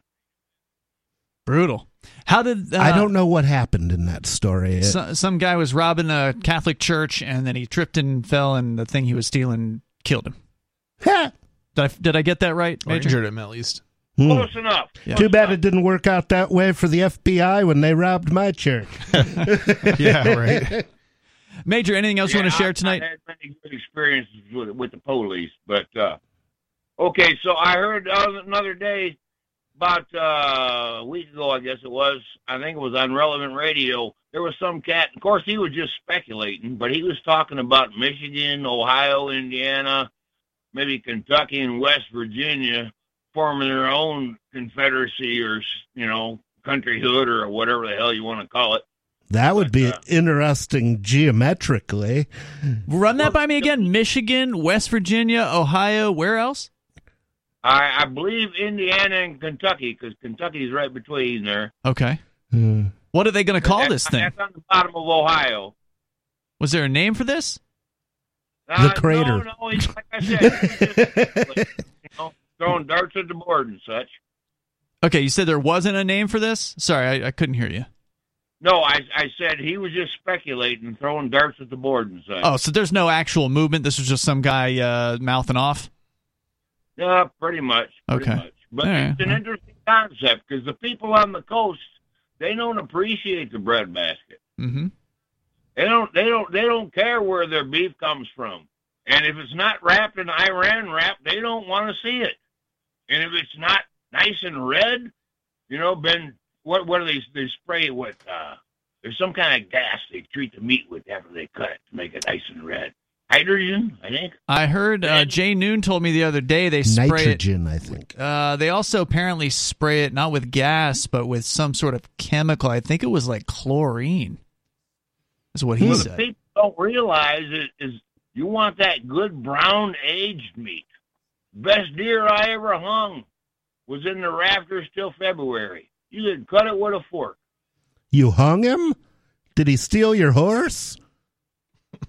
Yes, I did. I hung the damn deer. You stole my horse. You're totally correct. Corrupt. Thank you, Major, for the call tonight. Appreciate it. Uh, we continue here. Caller, you're on Free Talk Live. What's your name? Hey, this is Jamie. Hey, Jamie. What's on your mind tonight? Yeah, I heard that the president got illegal, top secret documents in his uh, garage. Yep, that's right. Oh my God! How What- the heck does he got them anyway? Are they supposed to be like in a, a, a FBI place or something? Uh, I mean, he is he was the vice president, I guess. So I, you know, he's got access to things like that. Why they're still in his garage, I think, is the question that uh, you know has not yet been answered, and whether you will ever get a satisfactory answer to that question uh, remains to be seen. I suspect not, because law enforcement, I think, uh, they seem to have decided that they're just overworked and they're going to going to give Democrats a pass on whatever they do. Um, Wow. Good point, nobody.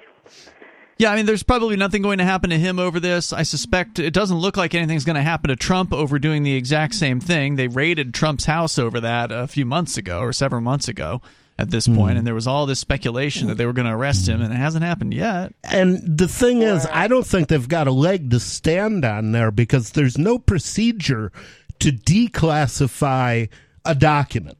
Hmm. All it says is the president can declassify documents. So if there's no procedure, there's no way to know whether somebody did the procedure or not. Hmm. So that would probably get Trump out, Out of, of it. trouble just by saying, "Hey, I declassified them." Right. How'd you do that? I said by so. I said I declassify thee, I declassify hmm. thee, I declassify thee, and then they were declassified, and I threw them in the should in garage. the- But the vice president can't declassify documents. Oh, really? Yes. Hmm. Oh, okay. Well, now he can, That though. Should be in the what? Now he FBI? can declassify them, but he still had them for four years or six years or a good whatever. point. It's Can he pardon himself? Huh? Can he pardon himself? Um, nobody's ever tried that. Mm-hmm. Uh, the closest we came was Ford pardoning Nixon. Well, the fact is, it's his Justice Uh, yeah. Department, so they're not going to do anything to him. What No. else, Jamie? Anything else you want to share? Yeah, what's your name, nobody? Uh, my name's nobody. What's your name, Jamie? Nobody knows the trouble I see. Um, actually, I'll I'll give you a more more complete uh, answer. I I was uh, originally named Rich Paul, and I legally changed my name to Nobody. Um, maybe a year, a year and a half ago, because I was running for governor, and my slogan was "Nobody knows how to live your life better than you do, and nobody should be telling you what to do." Um, There you go. Thanks, Jamie, for the call tonight. Definitely appreciate hearing from you. The number is 603 283 6160. Uh, so let's talk about uh, you know some of these bills that are we heard today. Chris, you and I went out to the uh, the state house along with several other people uh, who are concerned with liberty in our lifetime. Of course, we've talked a lot about the the political system here in New Hampshire and why it's particularly accessible uh, as compared to other states. And we mentioned the 400 state representatives to uh, represent quote unquote 1.4 million people. It breaks down to like 3,000 to 3,500 apiece.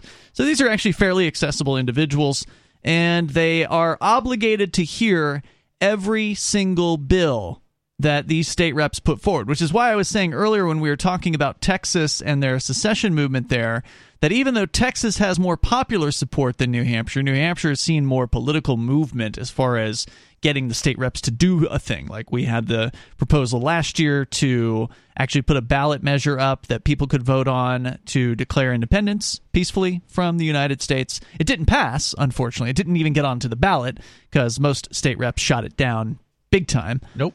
Uh, but there were still 13 of them that did vote in favor uh, of this. Which is 13 times as much support as we had the prior session. So Thirteen times? Did we have one in the? we prior didn't have se- a single rep that would uh, put forth a independence bill. Uh, Well, then that's not Okay, 13 that would be an infinite percentage. Right, because 0 to 13. Uh, yeah, is- that's true. Good point. That's a good point. That's a good point. Uh, but we do. th- Speaking of that bill, uh, Representative Matthew Santonastaso is a uh, free stater. He's a Liberty guy. He was the one of the co-sponsors of the independence legislation last year. He's back. He got reelected. Uh, a lot of people were saying, "Oh, you can't support independence and get reelected." Even though every single candidate that was on the general election ballot who supported independence got reelected.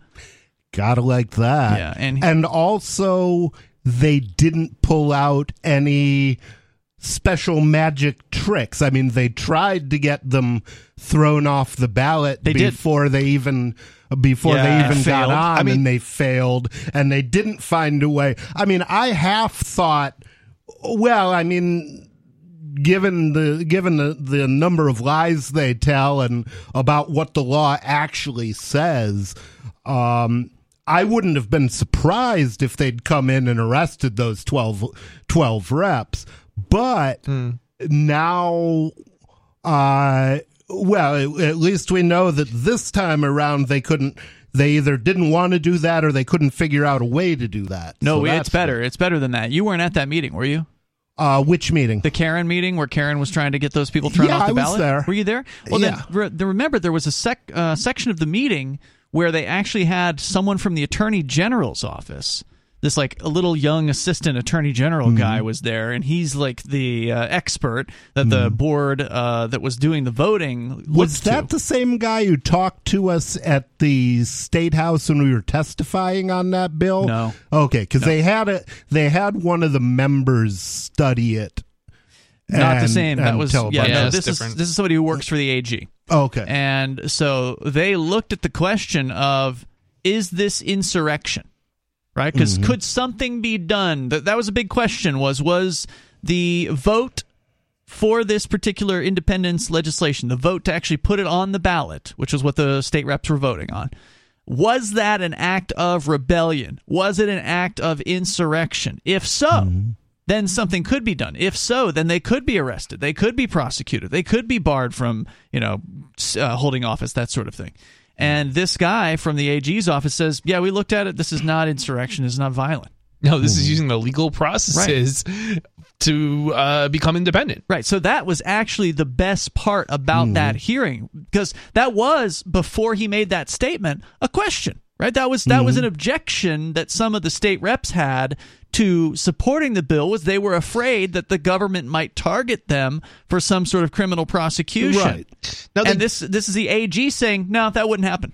now they Yeah. did now make the this. federal government might be able to come come after them. They didn't. I mean, they didn't. They'd. Uh, and I think they'd probably have to lie about the content of another law, but they don't mind lying. But so far, they have not. they made they did make this uh, the democrats especially made this a election issue They did, yeah. actually and in spite of that because i think they had this idea that people were going to be outraged about the ideas of independence in new hampshire and they just weren't um, so they tried to make it into this big deal and it, it just turned out it, it fizzled out their uh, their uh, whole attack on free staters and uh, you know their attack on independent reps that supported independence Yeah, if the uh, New Hampshire Attorney General's office can see clearly that a legal vote of state mm-hmm. representatives to allow the people to legally vote on a question is not insurrection, is not violence, then I'm mm-hmm. pretty sure it's going to be tough for the national AG to make the opposite argument. You know, that's not going to hmm. happen.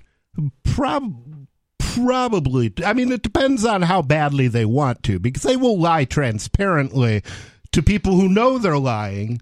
Um, I mean, the, this this is the same government that, that determined in Wickard versus Filburn that uh, Mr. Wickard was engaged in interstate commerce when he was growing food, growing wheat on his own land to feed to his own animals. Um, and they called that interma- Yeah, they're crazy. interstate comment, even though it's intrastate Yep. and non-commercial. Um, and that that is the case. I always come back to Wickard versus Filburn because that is the case that made the federal government effectively omnipotent. Mm. Yeah, no, I, I see what you're saying, but the fact is they didn't do it. No, they didn't do it. And if they were going to do it, you, you knew they knew what was going on, right? Like Oh, there was no doubt they knew that there was a secession movement, uh, a bill in New Hampshire. It was getting national headlines. So, I mean, it certainly was on their page. Uh, they're paying attention. They've got federal agents infiltrating our movement all over the place up here, from what it seems. So they knew. Yeah. Uh, and if they were going to make a move, they would want to make a move when it's only 13 state reps instead of 50 state reps, instead of 100, instead of 200. Like hmm. moving on this earlier, if they're going to start arresting state reps for so called insurrection for voting on a legally put forward bill in New Hampshire, would mm-hmm. probably be more politically feasible when it's a low number Yeah. than a high number because if it's if mm-hmm. it's a hundred state reps then that that suggests that there's a lot more uh, awareness amongst the people because state mm-hmm. reps are That would afraid be of twenty five percent in New Hampshire. of the state house. Yeah. Mm-hmm. So that would mean that there's a lot more state reps who think that their their constituents want this, right? Because mm-hmm. that's one of the big excuses from the state reps as well, my constituents didn't contact me about this, so therefore I can't support it. You know, that was one of the things. So if they're supporting it, then they mean then they believe that this is something that's going to lead to them being reelected. They're not afraid of the issue The- anymore, and you don't want to make a move against those state reps because now you've got even more people that are behind the issue. It- it- uh, the thing is, Yeah, the, the the- government is very slow to act in many cases, and there may be another issue here too. Um, They're it- probably concerned about Streisand effect. possibly, um, could be. but um, it's it's well. I think you're right, Ian. Um, in some respects, it probably would be this would be the opportune moment to strike, or at least I mean, honestly, a decade ago would have been more opportune for him. But, um, um, but I think I think at this point in the game, you know, doing the math, I'm not sure that they see the how do I say this? They they see the it, there's not enough, right? There's not enough support for it yet for them to see the mm, the danger here. I think you know from their perspective anyway. Yeah. I mean, for now, I think what they're what they're hoping is that it's just going to die out on our own, on mm-hmm. its own. Sure. So we just have to stop that from happening, which okay. shouldn't be hard. We've Which, got which is kind of funny because this is not a new movement, really. I mean, it's been around a decade. It just hasn't gotten anywhere up until you know this past year. So. Oh, well, I, I mean, oh, with with respect specifically to secession. Yeah. Okay, because I was Oh, going to say we've accomplished a I'm talking lot. about. I'm talking about. I mean, we've had protests on independence in the past, like, and it's been Mm-hmm. around. We've had. uh What do we have? Um, New Hampshire. What's the foundation? New Hampshire Independence. Foundation for New Hampshire Yeah, that's that's been around for what a decade. A decade. Yeah, so it's not like this is new. It's just it hasn't yet gotten. or it's it finally yet- getting some Right, legs. It's right. finally getting some legs. I, I, I just, uh, I guess I'm optimistic on this. I don't think you're going to see them being charged with insurrection. I mean, it, all you have to do is I don't up think the, you will All you have to do is look up the definition. I mean, it's a simple legal definition. Insurrection has to do with violence. Period. Hmm. It's right there in the definition. You go look it up on any dictionary, legal Hmm. dictionary. It has to do with attempting to violently overthrow the government and saying we want to pass a legal measure through a legal procedure in New Hampshire of passing this constitutional referendum. You know is what not they- Just keep in mind, though, that that the federal government, um, and I've heard this from Biden, I've heard this from members of Congress, I've heard this from senators, is still claiming that five cops were killed on January 6th of last year. And it's an absolute Yeah, sure. lie. It's a complete gaslight. And that's that's why I say you can never be completely safe Yeah. from prosecution gonna- because nothing is legal in this world. Some things are just harder to prosecute Yeah, than others. I, I mean, the other problem with They're this, going to be desperate for sure, and they're going to do some crazy stuff. I suspect. the They'll other target people. the other aspect of this is you pass laws as like legislature, but you don't one enforce them, and two, um, you you don't uh, what's the other thing? Uh, uh, you you're not you're not the courts, right? So you don't get to decide whether or not those laws are legal, Mm-hmm. right? It's the courts that get to decide those things. So it's not like I don't even even like even if there is even if it was even if there was something else that wasn't necessarily called insurrection, but something else, right? That was illegal. It, it wouldn't be the legislature that would be held accountable anyway, or the reps that voted, right? So, I'm not sure I follow you. well, I'm, what I'm saying is it's not it's not these 13 that would be liable. The It would 13 be- people that voted for them. Right, right. But you can vote. You can vote in something that's not legal, right? It's up to the courts to decide that, right? Sure, but So- in this case, it's a proposed constitutional amendment. Right. And the courts have to interpret the Constitution. So they have to interpret whether a statute Right. is legal based on the Constitution. we would be talking about then the people of New Hampshire voting overwhelmingly. It has to be over 60 or Right. two thirds to vote to actually amend the Constitution. So I don't think that the Supreme Court can then go and say, well, you can't do that. Because hmm. that's like an amendment to the Constitution. Yeah, I, I, mean, there's a number of ways they could find some excuse to say, "Oh, that amendment was invalid," Hmm. or or something like that. I've That's going to be tough. I mean, I think they're going to. is it is going to be I tough. think what they're going to argue is something to the effect of, well, the United States Constitution supersedes it, or something along those lines. Um, I know that doesn't really make a whole lot of sense. well, as you point out, the New Hampshire Constitution came first. Right. So- right. So if it authorized us joining, it obviously is going to authorize us leaving. And how can how can something that came later super? Yeah, I, I just yeah. and the U.S. Constitution doesn't say anything about secession one way or the other, which is interesting because the Articles of Confederation did. The first sentence in the Articles of Confederation said, "This is going to be a forever federation," and it They got wasn't. rid of that. Yeah. Uh, all right, there's more uh, coming up here. We got hour number three on the way. So, one of the guys who filed the bill to declare independence is behind this bill we talked about today at the State House to end the war on drugs on dimethyltryptamine, DMT. Coming up.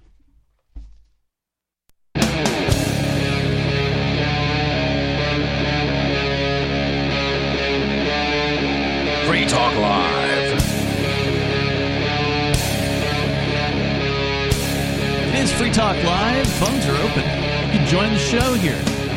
Kick off the third hour, the phone number for you to join us 603 283 6160. That's 603 283 6160. It's Ian, Nobody, and Chris joining you here tonight. We've talked about Texit, the Texas nationalist movement. They are suing Facebook and uh, maybe able to overturn the Texas v. White decision, which has been the sort of the controlling issue that anti-secession people like to point to when they say that uh, there's the Supreme Court has ruled that secession is not an option. That case could be turned over. We'll uh, we talked about that in the first hour of the show. Uh, got some interesting calls in between there, talking about the uh, the big tech mega tech corporations that seem to have a significant amount of control over all things internet. And we were discussing the uh, the way out of that situation is to compete your way out by uh, creating better alternatives and utilizing those, creating new habits, stopping going to those old systems and going to these alternatives instead. It does take work. It does take time. It does take a little bit of money and a little bit of effort to be able to do this stuff. I don't even know if it. You don't even have to create. This is this is the crazy thing. Like I think you're even overdoing it. Like you don't need to create the solutions. The solutions are already already out there. You just have to implement them, or Sure. join something that's already been rolled out that was implemented by yet another party. Yeah, that's true. You don't have Um, to roll your own server. right. Somebody else is probably already doing it. Yeah, I mean, It's I'm true. doing I'm doing some of this stuff. Like I run my own mail server, I run my own website. A lot of people say you can't run your own mail server. That's not true. Um, you can't run your own website. I have a whole business where most of our business, 99 percent of our business, comes through our website. It's not through Amazon. It's not through eBay. It's not through these centralized platforms. Yeah, It can be done. The alternatives are out there. Yeah, my my website lives on an Amazon server, I'm sorry to hear that. but bas- well, it, it it was there and it was free, so I'm using it. Uh, but well, not free, but Until already they- paid for. Until they take it away. Uh, yeah, You have a backup off-site, I take it, right? um, I do have offsite backups, both of uh, source and data. All right. If they take it Um, away, then you can put it up somewhere else. And so basically, Yeah, that's I'd true. have to spin up another server and rearrange the DNS. okay, you can do um, that in less than a day. well, those those are all things you'll fix eventually anyway, right? So we Yeah. won't worry about it too much. But Let's go to your phone calls and thoughts. I got Sydney on the line in Pennsylvania. Go ahead, Sydney. Oh, hey guys, thanks for taking my call. Yes, sir. Um, really good show that you got going on so far. Thanks. Um, I really, I want to start out by saying I really like the new format. I think Good. it allows you guys to get into the topics a lot more, and Yes, you're not interrupted a, a lot less. And personally, listening live, I can tolerate it a lot more. So that's, Cool. that's very nice fun. Thank you, man. I appreciate side. that. We try to be Yeah, I wanna tolerable. All right, go Well, I wanted to talk about secession because it's come up a lot in this Yeah. uh, discussion and, all- and independence. And I wanted to throw some ideas out there. Um, so something that came to mind was like Lysander Spooner in the 1850s. I think he has a quote um, along the lines of like the Constitution has, you know, done either allowed for all of this. The Constitution been has either complete- authorized such government as we have had, or it has failed to, pres- to prevent it. In either case, it is unfit to exist. Yep, that's right. There you go. Yep. Yeah. and So this discussion about independence, I, I really lament that we have to go this route to achieve it, as opposed to um, like an anarchist or voluntarist appro- approach, which would be just totally bypassing it. So um, that caller Jim earlier, I think from Florida, Jim or James, uh, he brought up some interesting topics about social media, um, basically act- acting as an extension of the government. I totally agree with that. I Well, think that before we get into the social that. media, I mean, you jump topics. Here. Let's talk a little bit more about Uh, Well, I want to loop it back around. Uh, Well, I, Yeah. you just mentioned it would be let's- let's nice if we could just bypass the the federal government, and I mean, I would love to be able to do that, but they just will not be ignored, right? Like these these people are psychopaths, and they've got nukes. and they got a ton of money. And so, you're right. un- unfortunately, like mean- we've we've had some friends who've tried this approach and it doesn't work. I remember when uh, Pete Right. from from Cop Block was of the mindset that he was just going to ignore all court orders or whatever. and it's like, and then what ended up happening That was frequently goes badly. Right, and then whatever what Right. ended up happening was he got some sort of order against him for a judgment of you know 125 bucks for some ticket or whatever, and one of his friends just went in and paid it for him. That way, it just that way it went away because we all you know everybody knew what was going to happen. They're going to put out a warrant for your arrest, and then they're going to come and snatch your you know, and put you in a cage. I mean, that's what's going to happen every time. There are, you know, backing up though, I think there are things you can do that sort of, in some sense, you can ignore them, right? Like they can target individuals, right? Um, but that doesn't necessarily mean they can target everybody, right? They're they're still true. technically limited in terms of resources, even though, it, you know. Even though they seem to have unlimited resources versus like an one individual, they technically don't against the masses. And I think cryptocurrency is kind of a good example of something where enough people doing it, it does actually make it really difficult for them. Even though they will certainly take down certain people, you know, Crypto Six, Ian Freeman, Yeah. as an example. right, right. So we can Right. resist a Well, little the bit. Last, in, in the Yeah, last so just do whatever brought you want. They'll come and arrest us. yeah. pretty much, pretty much. Right. Sorry, yeah, well, Sydney. The last Go ahead. you guys talked about, wouldn't you? Wouldn't uh, the talk about secession and independence and actually making moves um, in that direction uh, spark them to do something? I mean, I think everybody can look at the crypto six case and see that that could be an action on their part. You know, totally uh, above board uh, from most people's perspective, and it functions. Um, on Free Keene uh, blog, the top story right now, there's a bunch of comments. But one guy has a video there and it talks about sort of how the deep state or how intelligence services undermine these movements. The 1st Mhm. step is just demoralize. So if you can just do that, you don't have to go to the next step. Actually, you know, confront these people on higher levels. Yeah, I So think that what you're going to see from the federal government with regards to an independence movement here is your. You okay? Yep, I'm still here. Sorry. Okay. Uh, so I think what you're going to see is they're going to infiltrate the movement, and they're going to bring in their advocates of violence because the the independence movement here is promoted as a peaceful secession movement. The whole point of the uh, the independence ballot initiative was that it would be a peaceful announce announcement that okay, we're just saying bye, we're breaking up. Have a nice day. Good luck. Uh, and that would have been the end of it. And it would not be firing on a federal fort. You're going to see people entering this movement. Mark my words. Oh, yeah. Who are going to be? They're going to be talking about racism, and they're going to be talking about violence, and they're going to be just throwing it out there to see if they can get anybody to agree to it, They- so they they, can bring even- people We've up on seen charges. a few of those They people already. Yeah, for I sure. expect they Yeah, will. For sure. But yeah, they've come into the chat the room. rule. We don't Yeah, even- I think they're going to show up in real life though. At, at some, You're probably some right. point. Um, but th- we, it's funny because they they've already done that sort of without sending in people, right? Like they've already implied it and suggested it at various points at various uh, you know um, uh, hearings and things. Um, what was was uh, I'm trying to think? I don't know if I don't know if maybe was it. I think one of them was the one where they tried to get the uh, 13 reps uh, disbarred. Or I don't know if that was right choice of words, but Not Disqualified- disbarred, disqualified? but uh, disqualified. disqualified. What Yeah. did they bring up? uh, What did they bring up there? Um, just uh, they alluded to violence at certain points, um, and things Wh- of that when you say they, who are you talking about? uh, Karen?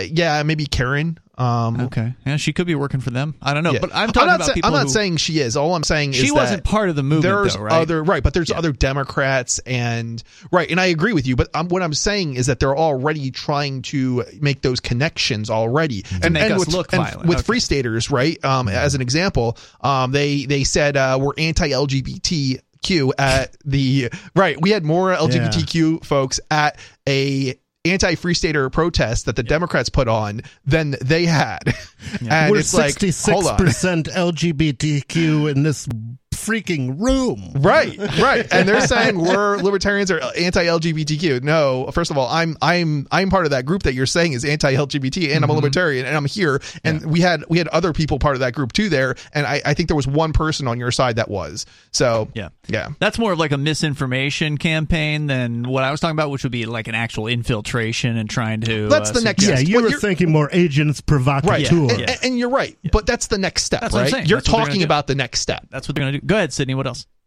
Yeah, I definitely think so. And I think by sort of getting you to disappear, so I guess I'll finish with this. Um, there's been a lot of talk, like, you know, focused on the AMPS program and stuff like that. You know, just transitioning, you guys can continue the conversation. I got to go really quick. Uh, but um, sort of what's the plan for Free Talk Live? It's sort of the center of something. So, you know, them putting you away, putting Aria away, um, sort of making you disappear, taking you out of the conversation, let's say.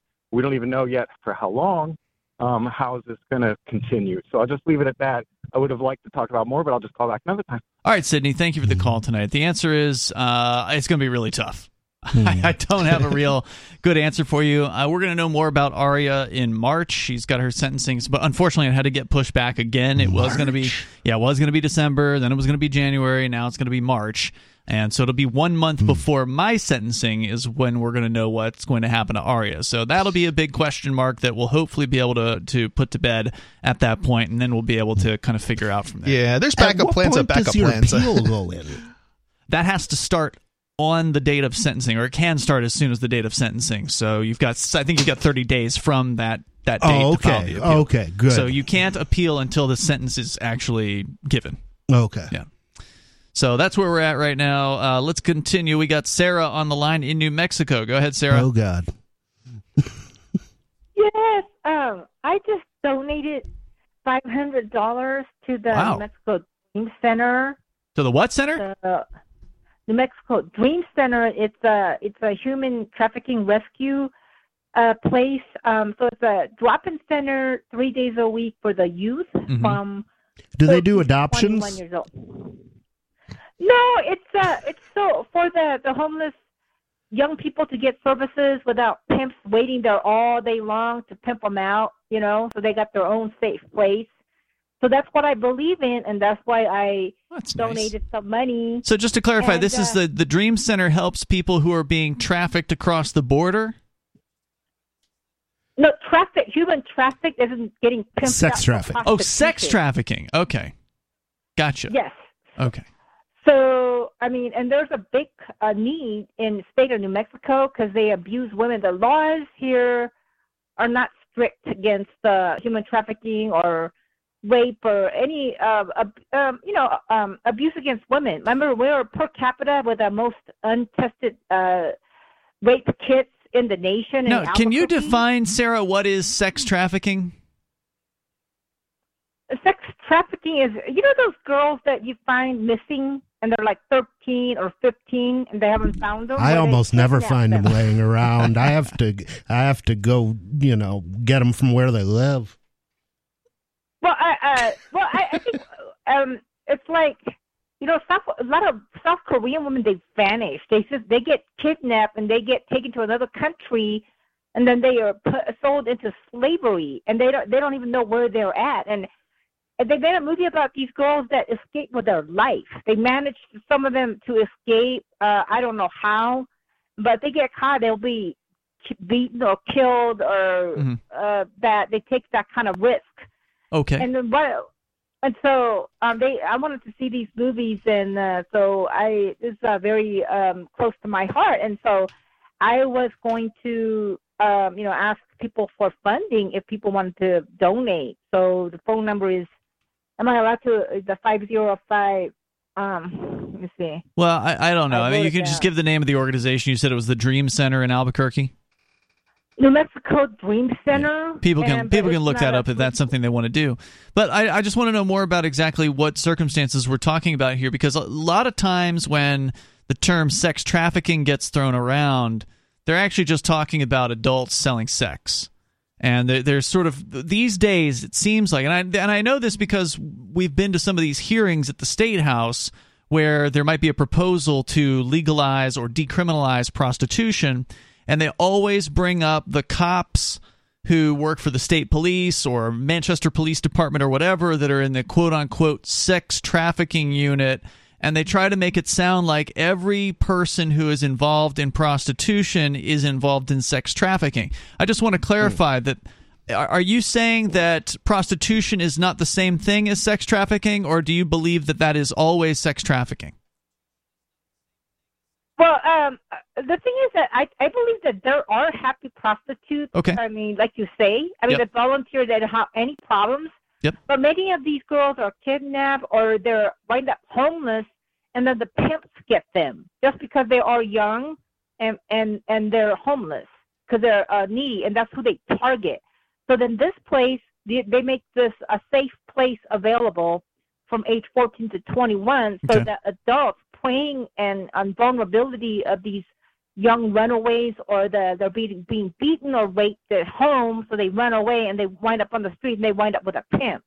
And so and uh, so they and they force them and they and they're vulnerable, they're abused, they're mentally ex, um, from in the in the homes to begin with. So they're easy to hook them on drugs or alcohol or force them into prostitution. And so that's the reason why I believe in making sure that they have a place like this. So my money will go to pay for their apartments if they so they get rescued from these people. And and I was told that one of the workers that worked there, they got lured, tr- tricked into some place, and then three of the pimp people they assaulted her and they left hmm. her laying on the street.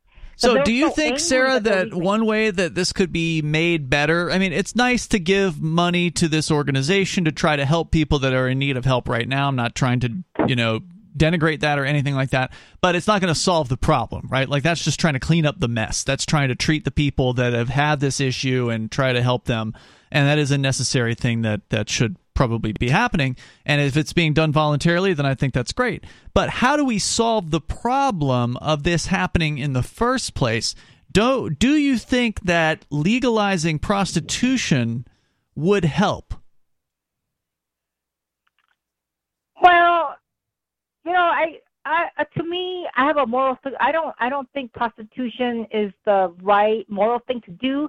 But I, what I do want is that I want, you know, if somebody's listening to me in the state. Whoa, whoa, whoa, whoa, whoa! Before you before you go on, just because you think something is immoral, does that mean it should also be illegal? Um, you know, you know something. I just don't think selling sex and promiscuous is the right thing to do morally, and so I do not support that. I, I have a different perspective than you. But that's I a- think Well, let's say somebody was a. Uh, let's say somebody was an infomaniac. She was going out and having sex with six different guys every day. Mm-hmm. Does that get worse if she's getting paid? It seems like, I mean, if she's spending all that time getting laid, she doesn't have as much time time to work. She's going to need some money. Um, Well, you know what? It- it- The thing is, I I think it's immoral, and that I'm not the judge, but and you know the they they will pay for their consequences for. Uh, they could you could lie to yourself. Let's just drill down just a little want. bit though. When you say you think it's immoral, are you saying that it is immoral to simply have sex or it's immoral to get paid to have sex? I, you know, I think that's all immorality, whether you get paid or not, or you slut around with seven guys every day. It's all about the same, you know. Um, Okay. But So just the- let's with the- clarify again here. So I'm gonna I just want to keep asking you questions so I can understand where where you're coming from. So you believe that having sex is immoral. Do you mean that it's sex sex is immoral outside of marriage but is moral when you're married? Is I just want to understand when sex is moral in your mind. Well, I mean, that's what I understand. That's the way that it's supposed to be. I mean, Okay. within a marriage, that's how I understand. Otherwise, Okay. there's consequences that you, you people would want to. You know, Should one of those that there do consequences- you do you have a particular religion? She's a Christian. She Well, is I a mean, Christian. I don't. I don't have a particular religion. I thought you were a communist. my- No, well she is, but she's I thought communists were against religion. well Food is the opiate of the you know? masses. Sarah's flexible on uh, on her beliefs. Tell me this, Sarah. If it's immoral to have sex, do you believe that it should be illegal to have sex? Well, I, I don't know Outside of marriage. Sex with yourself. I'm talking You know about with I mean? another I'm person outside of marriage with another person. I think of masturbation I as sex think- with I someone I love. Well, you know, I, I think that um, I I think there's consequences to pay for it, it and then your morality is how you want to interpret it. Yeah, but the, it's immoral. Okay, but you didn't And, answer my uh, question. I mean, it's, it's not a hard question. You're saying there should be consequences. Yeah, there may be consequences. You could get a venereal disease. You could get pregnant. You could, you know, have some other bad thing happen to you. Uh, but should one of the consequences be You legal could spooge in your eye. Could could should one of the consequences be that a man with a badge and a gun can throw you in a jail cell? Should that be one of the consequences for having sex outside of marriage or charging for it? No, uh, right now it's only when you're if you're asking money and soliciting money. If you're exchanging money for sex, I guess you We're could- you could we're be charged, asking what you think is. it should be, not what it is. Yeah. Do you think they should outlaw people having sex outside of marriage? Oh, if you're getting paid, if you're charging money, for making No, no, no, money from that's a not the question. Yeah. Do you think people should be arrested for having sex outside of marriage? Not for being paid, just outside of marriage. Period. know. I mean, no, they they should not be the. Pay, I mean, uh, no, they should not be uh, arrested. Okay. But but the thing is that you know, the, no, I mean that's not should be illegal. I mean, but people, You're saying it should not be illegal. I, I think there's no laws against it. There are know, no laws against that. it. You're right about that. So, uh, but do you think that charging for sex, charging for the service of sex, do you think that should stay illegal or should that be made legal? Because let me make my argument here for you, Sarah. I think one of the reasons why there's so much sex trafficking is because you're dealing with what is generally a prohibited marketplace. And whenever there's a prohibition in place, whether it be alcohol prohibition or drug prohibition or whatever, sex prohibition, uh, then there's going to be a black market. And the people who are operating in that black market many times are going to be unscrupulous, possibly violent individuals, like the pimps that you're talking about. If you want to Right, and the disemp- Johns. if you want to disempower these pimps, then you if you legalize prostitution then it goes uh, you know it becomes more visible. Then there's going to be certain uh, businesses that are going to be open and people can just simply go in get their their desires satisfied by professional uh, people who are likely being tested for uh, STDs and things like that. It would be a much cleaner and much safer operation. I'm not saying this would completely end sex trafficking but it would certainly shift a lot of the demand Right. for sex to a legal marketplace. Can you see the benefit in that? and and another thing that that I think is very important. I mean, people would would like come knock on my door to buy weed from me. Uh, because weed was illegal. But if I was selling uh, ground beef out of my apartment, people would be looking at me pretty strange, going, "Why are you doing that that way?" So Yeah, if you didn't have a farm for sure. know, if, if prostitution were, were legal and somebody was trying to uh, trying to get me to, to hire some some girl, I would be saying, well, why aren't you on Craigslist or why aren't you advertising openly? Why are you trying to do this on the QT? Something to think about, Sarah. Thanks for the call tonight. The number here, if you want to join us, it's 603 283 6160. We got time for you if you want to join us here. 603 283 6160. This is Free Talk Live.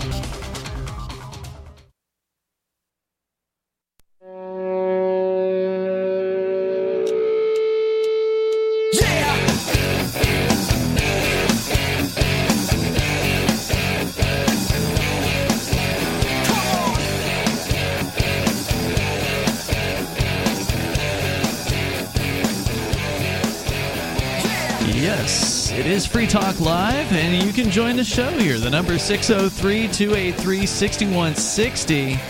That's 603 283 6160. Uh, With you in the studio tonight, it's Ian. The nobody formerly known as Rich Paul. and Chris. So we were gonna get into a pretty big, uh, at least a bill I'm pretty excited about, and I was happy to see as many people come out today as uh, as did come out Yeah, it for this great turnout. This bill, yeah, this uh, bill that would exempt dimethyltryptamine, aka DMT, one of the most interesting psychedelic substances and most natural uh, psychedelic substances known to mankind would exempt this from the war on drugs. It would create an exemption in what's called in New, in New Hampshire called the Controlled Drug Act. Uh, this was a bill submitted by Representative Matt Santonastaso. Unfortunately, he didn't have any co-sponsors on this uh, this particular piece of legislation. Maybe he just didn't have time to look for it. I know he was pretty rushed to uh, to get everything in here. They didn't have a lot of time to. It's an election year, so there's like a certain shortened window that they got to kind of throw everything together and get it in after they get uh, elected or reelected. It's a real short bill. I mean, it's it's you know literally like a three sentence bill that basically says uh, to amend the existing Controlled Drug Act by creating an exemption for dimethyltryptamine. That's it. Uh, so it says here dimethyltryptamine shall be exempt from the provisions of this chapter. And this chapter is the one that prohibits uh, the possession, the sale, and the blah, blah, blah of uh, various different controlled substances as, uh, as specified by the federal government. So New Hampshire, for the most part, kind of follows along with the federal government's scheduling system. So if something is on the federal government schedules, it is similarly illegal in New Hampshire. Uh, until we can finally abolish the entire Controlled Drug Act itself, which is the other bill of interest that, uh, well, one of them. He's got a bunch of good ones. Matt Santonastaso, who is our uh, our friend. Did here. he get co-sponsors for the other one? I don't think so. Mm. Um, but uh, but uh, you know, it we should call our reps and at least the ones we know and Yeah. say, "Hey, co-sponsor these things." Absolutely. Uh, it is about damn time that we started seeing some principled legislation. This isn't decrim, okay? This is to exempt DMT from the Controlled Drug Act. That is a complete end of prohibition on DMT. You would be able to make your own ayahuasca or Except whatever. that the federal government would still be able to come in and arrest you for Sure. it if the mood took them. Yep, that's true. Uh, although that said, as the um one of the guys who testified today, he was uh, he. I don't remember the name of the church, but he's got his own DMT or rather ayahuasca church here in New Hampshire. Oh yeah, that guy. Ooh, Yeah, very interesting. we need to get to know that guy. Uh, Matt Find Santonastaso out who his lawyer is. has his uh, contact information. He testified today for this bill. It was a really interesting testimony. Uh, and one part of his testimony was that he was contacted by the DEA, that they came to talk to him and they did nothing about what he was doing because he is doing DMT from a religious, uh, spiritual perspective with Sacrament. his church. It's a sacrament. yeah. Wow. And so they know that he's there and they know what he's doing.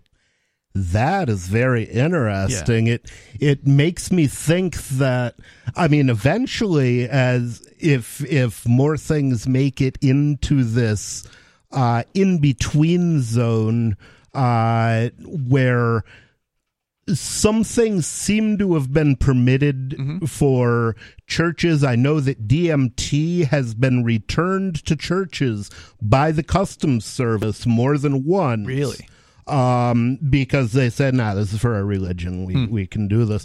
And uh, there are some places where mushrooms or mushroom churches are being tolerated. It would be interesting to start something along the lines of the. Uh, oh, what what is it? The Divine Life Church or whatever they'll uh you can get or they'll ordain you in Universal- a bunch of universal life Yeah, I think that was what it was. yeah yeah that that's right it would be interesting to do something like the universal life church but specifically what you would be selling would be the template to start a psychedelic church Mm-hmm. um, and basically, you you know, it would it'd be an, it would be a piece of work because you'd need you know a lawyer in each state where you had member Sure. member churches. Um, What was it I heard that I don't remember if it was during the hearing or if it was afterwards. Uh, I think it might have been as Bonnie and I were driving home. We, uh, yeah, okay, yeah. She was reading something about this church in New Hampshire, this uh, this DMT church or ayahuasca church, and it is was. this the one on the seacoast that just got shut down? I have not heard about that. He did not say anything in during his testimony about getting shut down. I think he's from Oh, okay. Canterbury.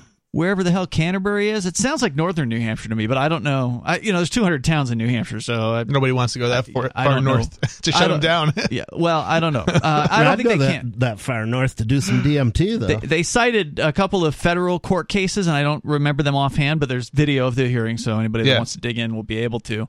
Uh, the, the the streaming video is already up on the State House channel on YouTube, and I got my own video today, so that'll come out at some point on the Free Keene uh, Odyssey channel. But there's also the New Hampshire Supreme Court case that I cited during my testimony on the bill to let the state reps know because this is a, a panel uh, hearing. So it's a in new hampshire every bill has to get a hearing. And so this is being heard by the criminal justice uh, committee. And so i informed them as i informed them last year when they, they looked at the psilocybin decrim bill i said look you guys are behind the times here the Supreme Court of New Hampshire has already ruled in a unanimous decision in December of 2020, and it's one of the only courts in the country, by the way, to do this. Uh, I I don't know if even Nevada has this, but uh, but New Hampshire Supreme Court ruled unanimously to overturn the conviction of a man convicted of possession of psilocybin mushrooms because he was using them for spiritual purposes. And the New Hampshire Supreme Court said unanimously that the New Hampshire Constitution's provision to protect religion and specifically your right to worship in the way that you want to means that the use of psychedelics like mushrooms and presumably DMT and whatever else would be protected under the New Hampshire Constitution. Let me ask you something, Ian. Um, I, I'm I, I'm not sure if I fully followed what was said between you and the other guy, but is am I am I correct in understanding that it's both legal at least for religious purposes at both the federal and state level in New Hampshire? I, I can't speak to the federal one. They cited a couple of federal. But that's what he was citing. Yeah, he cited a couple of federal so in cases. theory, and- it might be legal. yeah, I just uh, like I said, I have not yet reviewed those cases. I'm not really sure Hmm. Right, what right, they said. Or I understand you haven't reviewed them, but that's what he was citing was the federal case. He was citing some sort of federal for cases, religious yeah. purposes anyway. Interesting. and he said the D, and he said the DEA met with him and then they left him alone. Interesting. So- well, so one of the things is the DEA may interview you and then wait five years to make an Right. arrest. Yeah. So I wouldn't necessarily uh hold or you know count on that to be uh yeah No, you're right. I mean, that's not proof of anything for sure. no. But they Uh, probably will come after you within five years. Maybe so. But it was a really interesting hearing. Uh, I think it was better attended. well, you can you can avoid that to some extent by not being Ian. Yeah, that's true. Uh, but this guy's getting news coverage. I mean, they they definitely have their eyes on him. Uh, whether they're going to make a move on him or not remains to be seen. Uh, and again, like I said, I haven't looked at those cases, but I, I am interested in reviewing his testimony and making a note because I wasn't writing anything down at the time, so I don't know what specific cases he was referring to. Uh, but here in New Hampshire, it is protected by the Supreme Court's unanimous decision. So I mean, that's it's solid solid case law here in New Hampshire. And the thing I told the, the state reps was, look, you guys need to pass this to get caught up with what the courts are saying. The courts are saying this is already legal for spiritual purposes. And there's no reason to be putting somebody in a prison cell because they don't know about the spiritual aspects. Now, the fact is, if you take DMT, you're going to find out probably real fast what the spiritual aspects of it are. Uh, like it or not, if yeah. you're a little bit broken, you might find yourself like Cantwell going, I want this to stop. I want this to stop. I want this to stop. were, were you there? If, if you're in the KKK, you don't want to take, Take any DMT, DMT. yeah. It's a bad plan. Yeah, exactly. uh, so that's what I tried to tell them. I told them that last year during the psilocybin bill, and they didn't listen. They still uh, marked the bill as what they call inexpedient to legislate. Uh, but you know, you got to keep hammering at this stuff. So we'll see how it goes. Yeah. Yeah, we don't control the state yet. We're just getting closer and closer every day.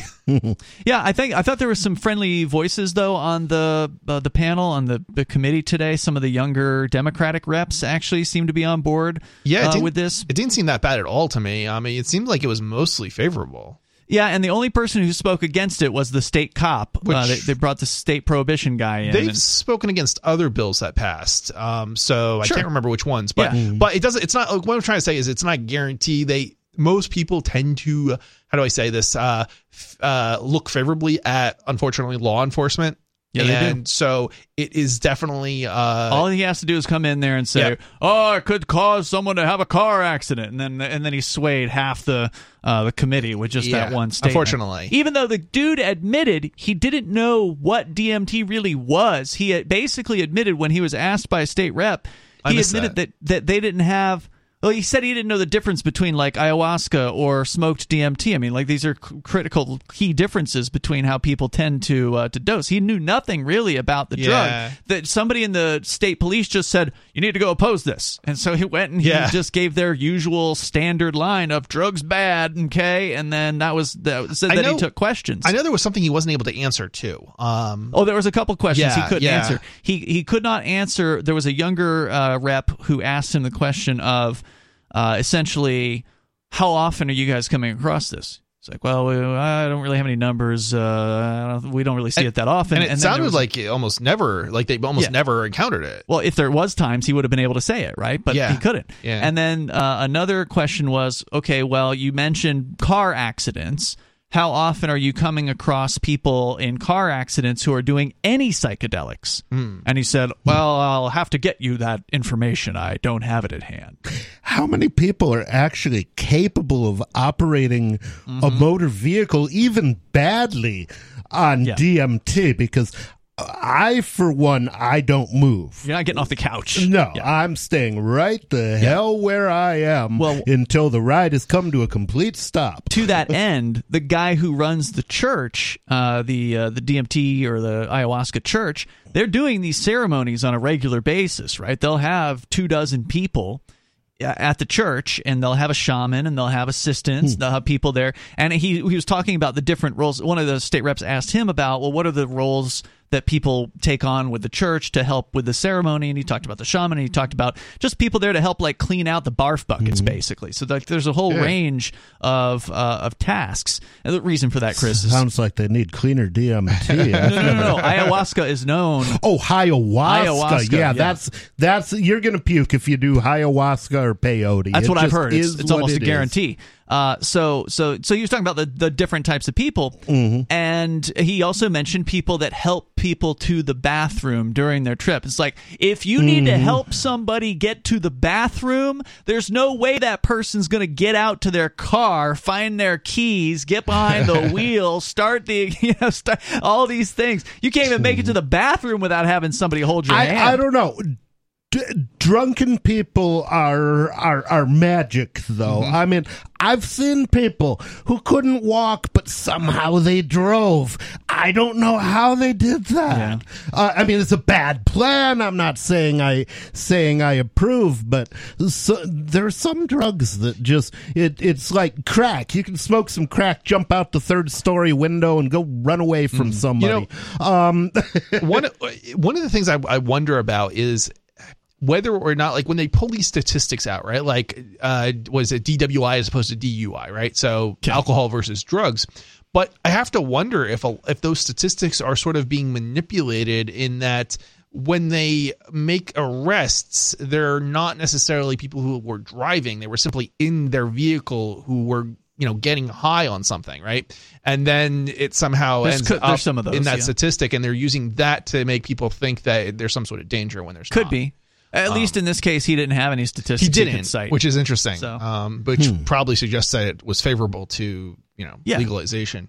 Yeah, I mean, that, it probably doesn't happen that often, and it probably almost never happens with uh, with ayahuasca. I mean, the odds that somebody's going to go drive their car when they can't even get to the bathroom without having somebody literally show them where it is and like hold their hand uh, the whole time is absolutely absurd. So anyway, Yeah, I mean DMT can be like big dogs landing on my face. Just I mean, you're you're definitely pretty well detached from reality or you're doing it wrong. we had uh, we had a military veteran testify on this bill. We had multiple ministers uh, testify on this bill, and it was, I would say, a little better attended as far as testimony than the sil- and than the psilocybin bill was last year, which was just a decrim bill.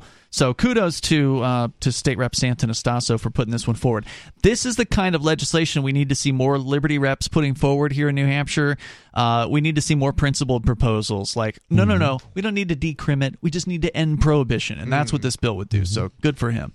It would be interesting to see if there are people on the left and the right who, if there was a way to cooperate with people on the left and the right who want to see this kind of thing happen. I think that's what's happening right now. I mean, you've got a mm-hmm. situation now where neither party really has control over the state house.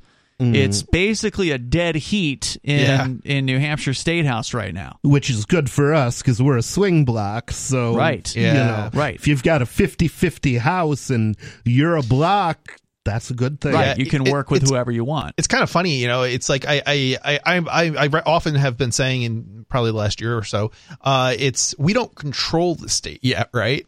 Um, That's right. But you know we do have influence, and it's certainly it's certainly been sort of decimated, you know, in what it by comparison to what it was, right? What has been decimated? uh, you know, just the um, you know, the two party system, I guess, Oh, okay. in New Hampshire. Yeah, there. there I wouldn't call it, call it decimated. That would be one tenth of what it was. Yeah, uh, there would only be two tenths of, of of one party All if the two parties were decimated. It's been it's been curtailed. so What's to speak. happened is the libertarians have become a real threat to the status quo. And there's a s- there's a theory. I don't know if there's any way to verify this theory. There's a theory that there's more libertarian activists than there are Republicans and Democrat activists. Oh, for sure. out in the state these days. I don't know if it's true, but well, it's a when good theory. when we started, they said that the Democrats and Republicans each had about a thousand uh, activists. And so once we have 20,000 people moved, Mm-hmm. we'll have 10 times what they have. Assuming all of those 20,000 are doing uh, some kind of activism, which, Which may or may not. not be the case. Nah, they're definitely not. We but only have a few thousand movers, I think, at this point, But but, that- it's still more than we still have a disproportionate relative to our numbers. Yes. uh, Yeah. number of activists. That's true. and that's what matters, and that's what's going to make the difference. Yep, uh, activists like uh, Representative Jason Gerhard, who is a Oh, first yeah, time great activist. He's got a lot of energy. I hope he doesn't burn out.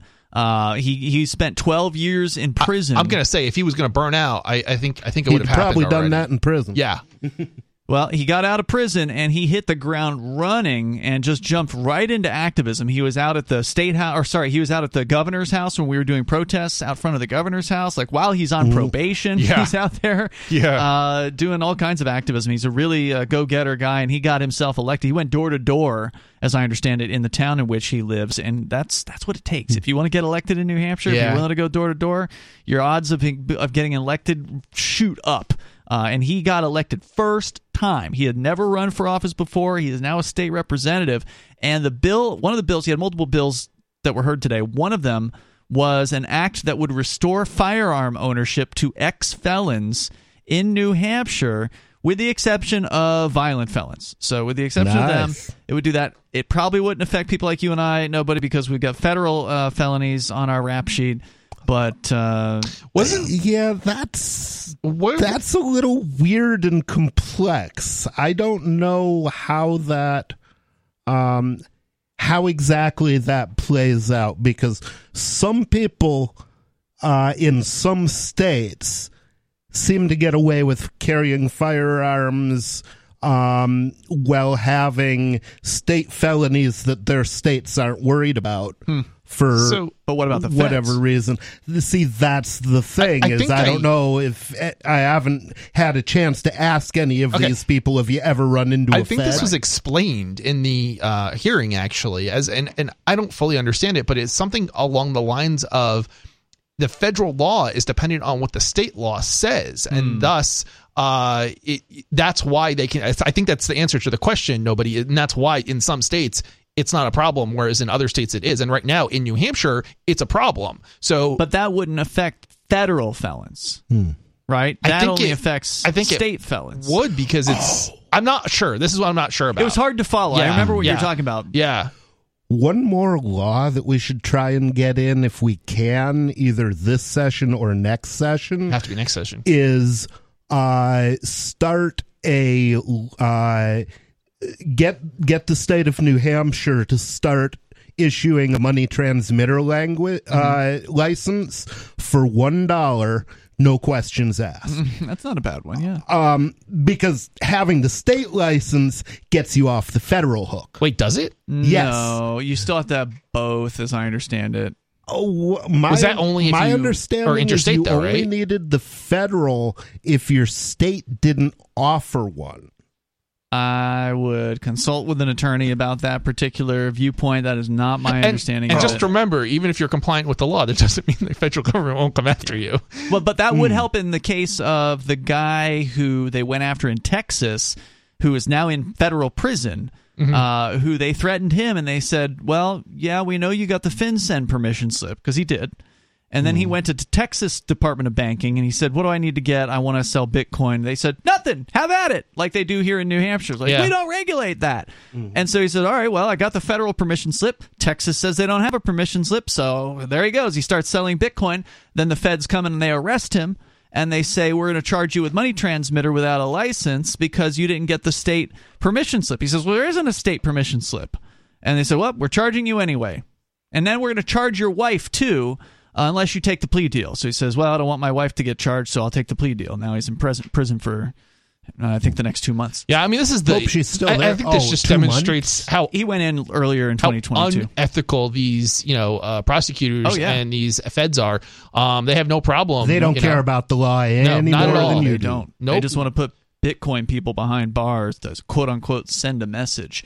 So the final uh, bill. So this bill to uh, make it so felons can have guns in New Hampshire would be absolutely fantastic. Mm-hmm. Uh, you know, even if it still leaves some question marks with the federal government, to make it legal at the New Hampshire level certainly would help, and it, it would certainly help Mm-hmm. Well, when we secede that well. that would help in having that at the state law at the state level would probably give us a great reason to reach out to all the felons in New Hampshire and say, "Hey, how'd you like to be able to keep and bear again?" Yep. All you got to do is secede. We did, did it on the state level. Yeah, that's a great point. And there's more felons now than there's ever has been. Uh, Yep. the final bill that I was sitting there for today How was do I love thee? Let me count the felonies. uh, was to end the prohibition on the possession or sale of blackjack slung shots, and metallic knuckles. So brass knuckles are actually illegal to sell in New Hampshire, uh, as well as these other things. And this would wipe out those prohibitions. You would then be able to possess and or sell those things, which is right in line I with. finally found out what the hell a slungshot is. I had to look it up. Yeah. Yeah. Yeah. Did, did you find the same thing as me? The monkey claw, the monkey fist knot. yeah. So it's basically a ball tied up in a piece of rope. That's what it looked Okay. like. Yeah. Yeah. I'd never seen one before. I've never seen one seen one either. Apparently, they were very popular with uh, sailors back in the Mm-hmm. day when they wanted to uh, go out and enjoy a prostitute without being enjoyed by her boyfriend. Oh my! uh, these are uh, weapons that were popular around like the 1900 turn of that century. Essentially, this is how far back these weapons go. Essentially, this is just an old law that doesn't need to be on the books, especially considering New Hampshire has legalized knives of all shapes and sizes. That happened a decade ago in New Hampshire. So Just this don't one, cross the border into Mass. this one seems to be pretty clear. Like the the state police signed the paper to say they were against it, but they didn't testify in this particular case. Nice. Uh, but they are still against it because they're against any kind of increase in freedom here in New Hampshire. And if you want to join Or the fun, decrease in overtime. you want to join the fun here, Yeah. you can. Uh, just check out the Free State Project. They've got uh, great resources. You can learn about the migration of libertarian activists here to New Hampshire, and you can help make like this uh, a reality, make them pass, and make the place more free. The more people that we can get here. We'll see you tomorrow night online. In the meantime, freetalklive.com. The Free State Project has reached its goal of 20,000 liberty lovers who've pledged to move to New Hampshire and get active to achieve liberty in our lifetime. Perhaps you're trying to figure out what part of New Hampshire should be your destination.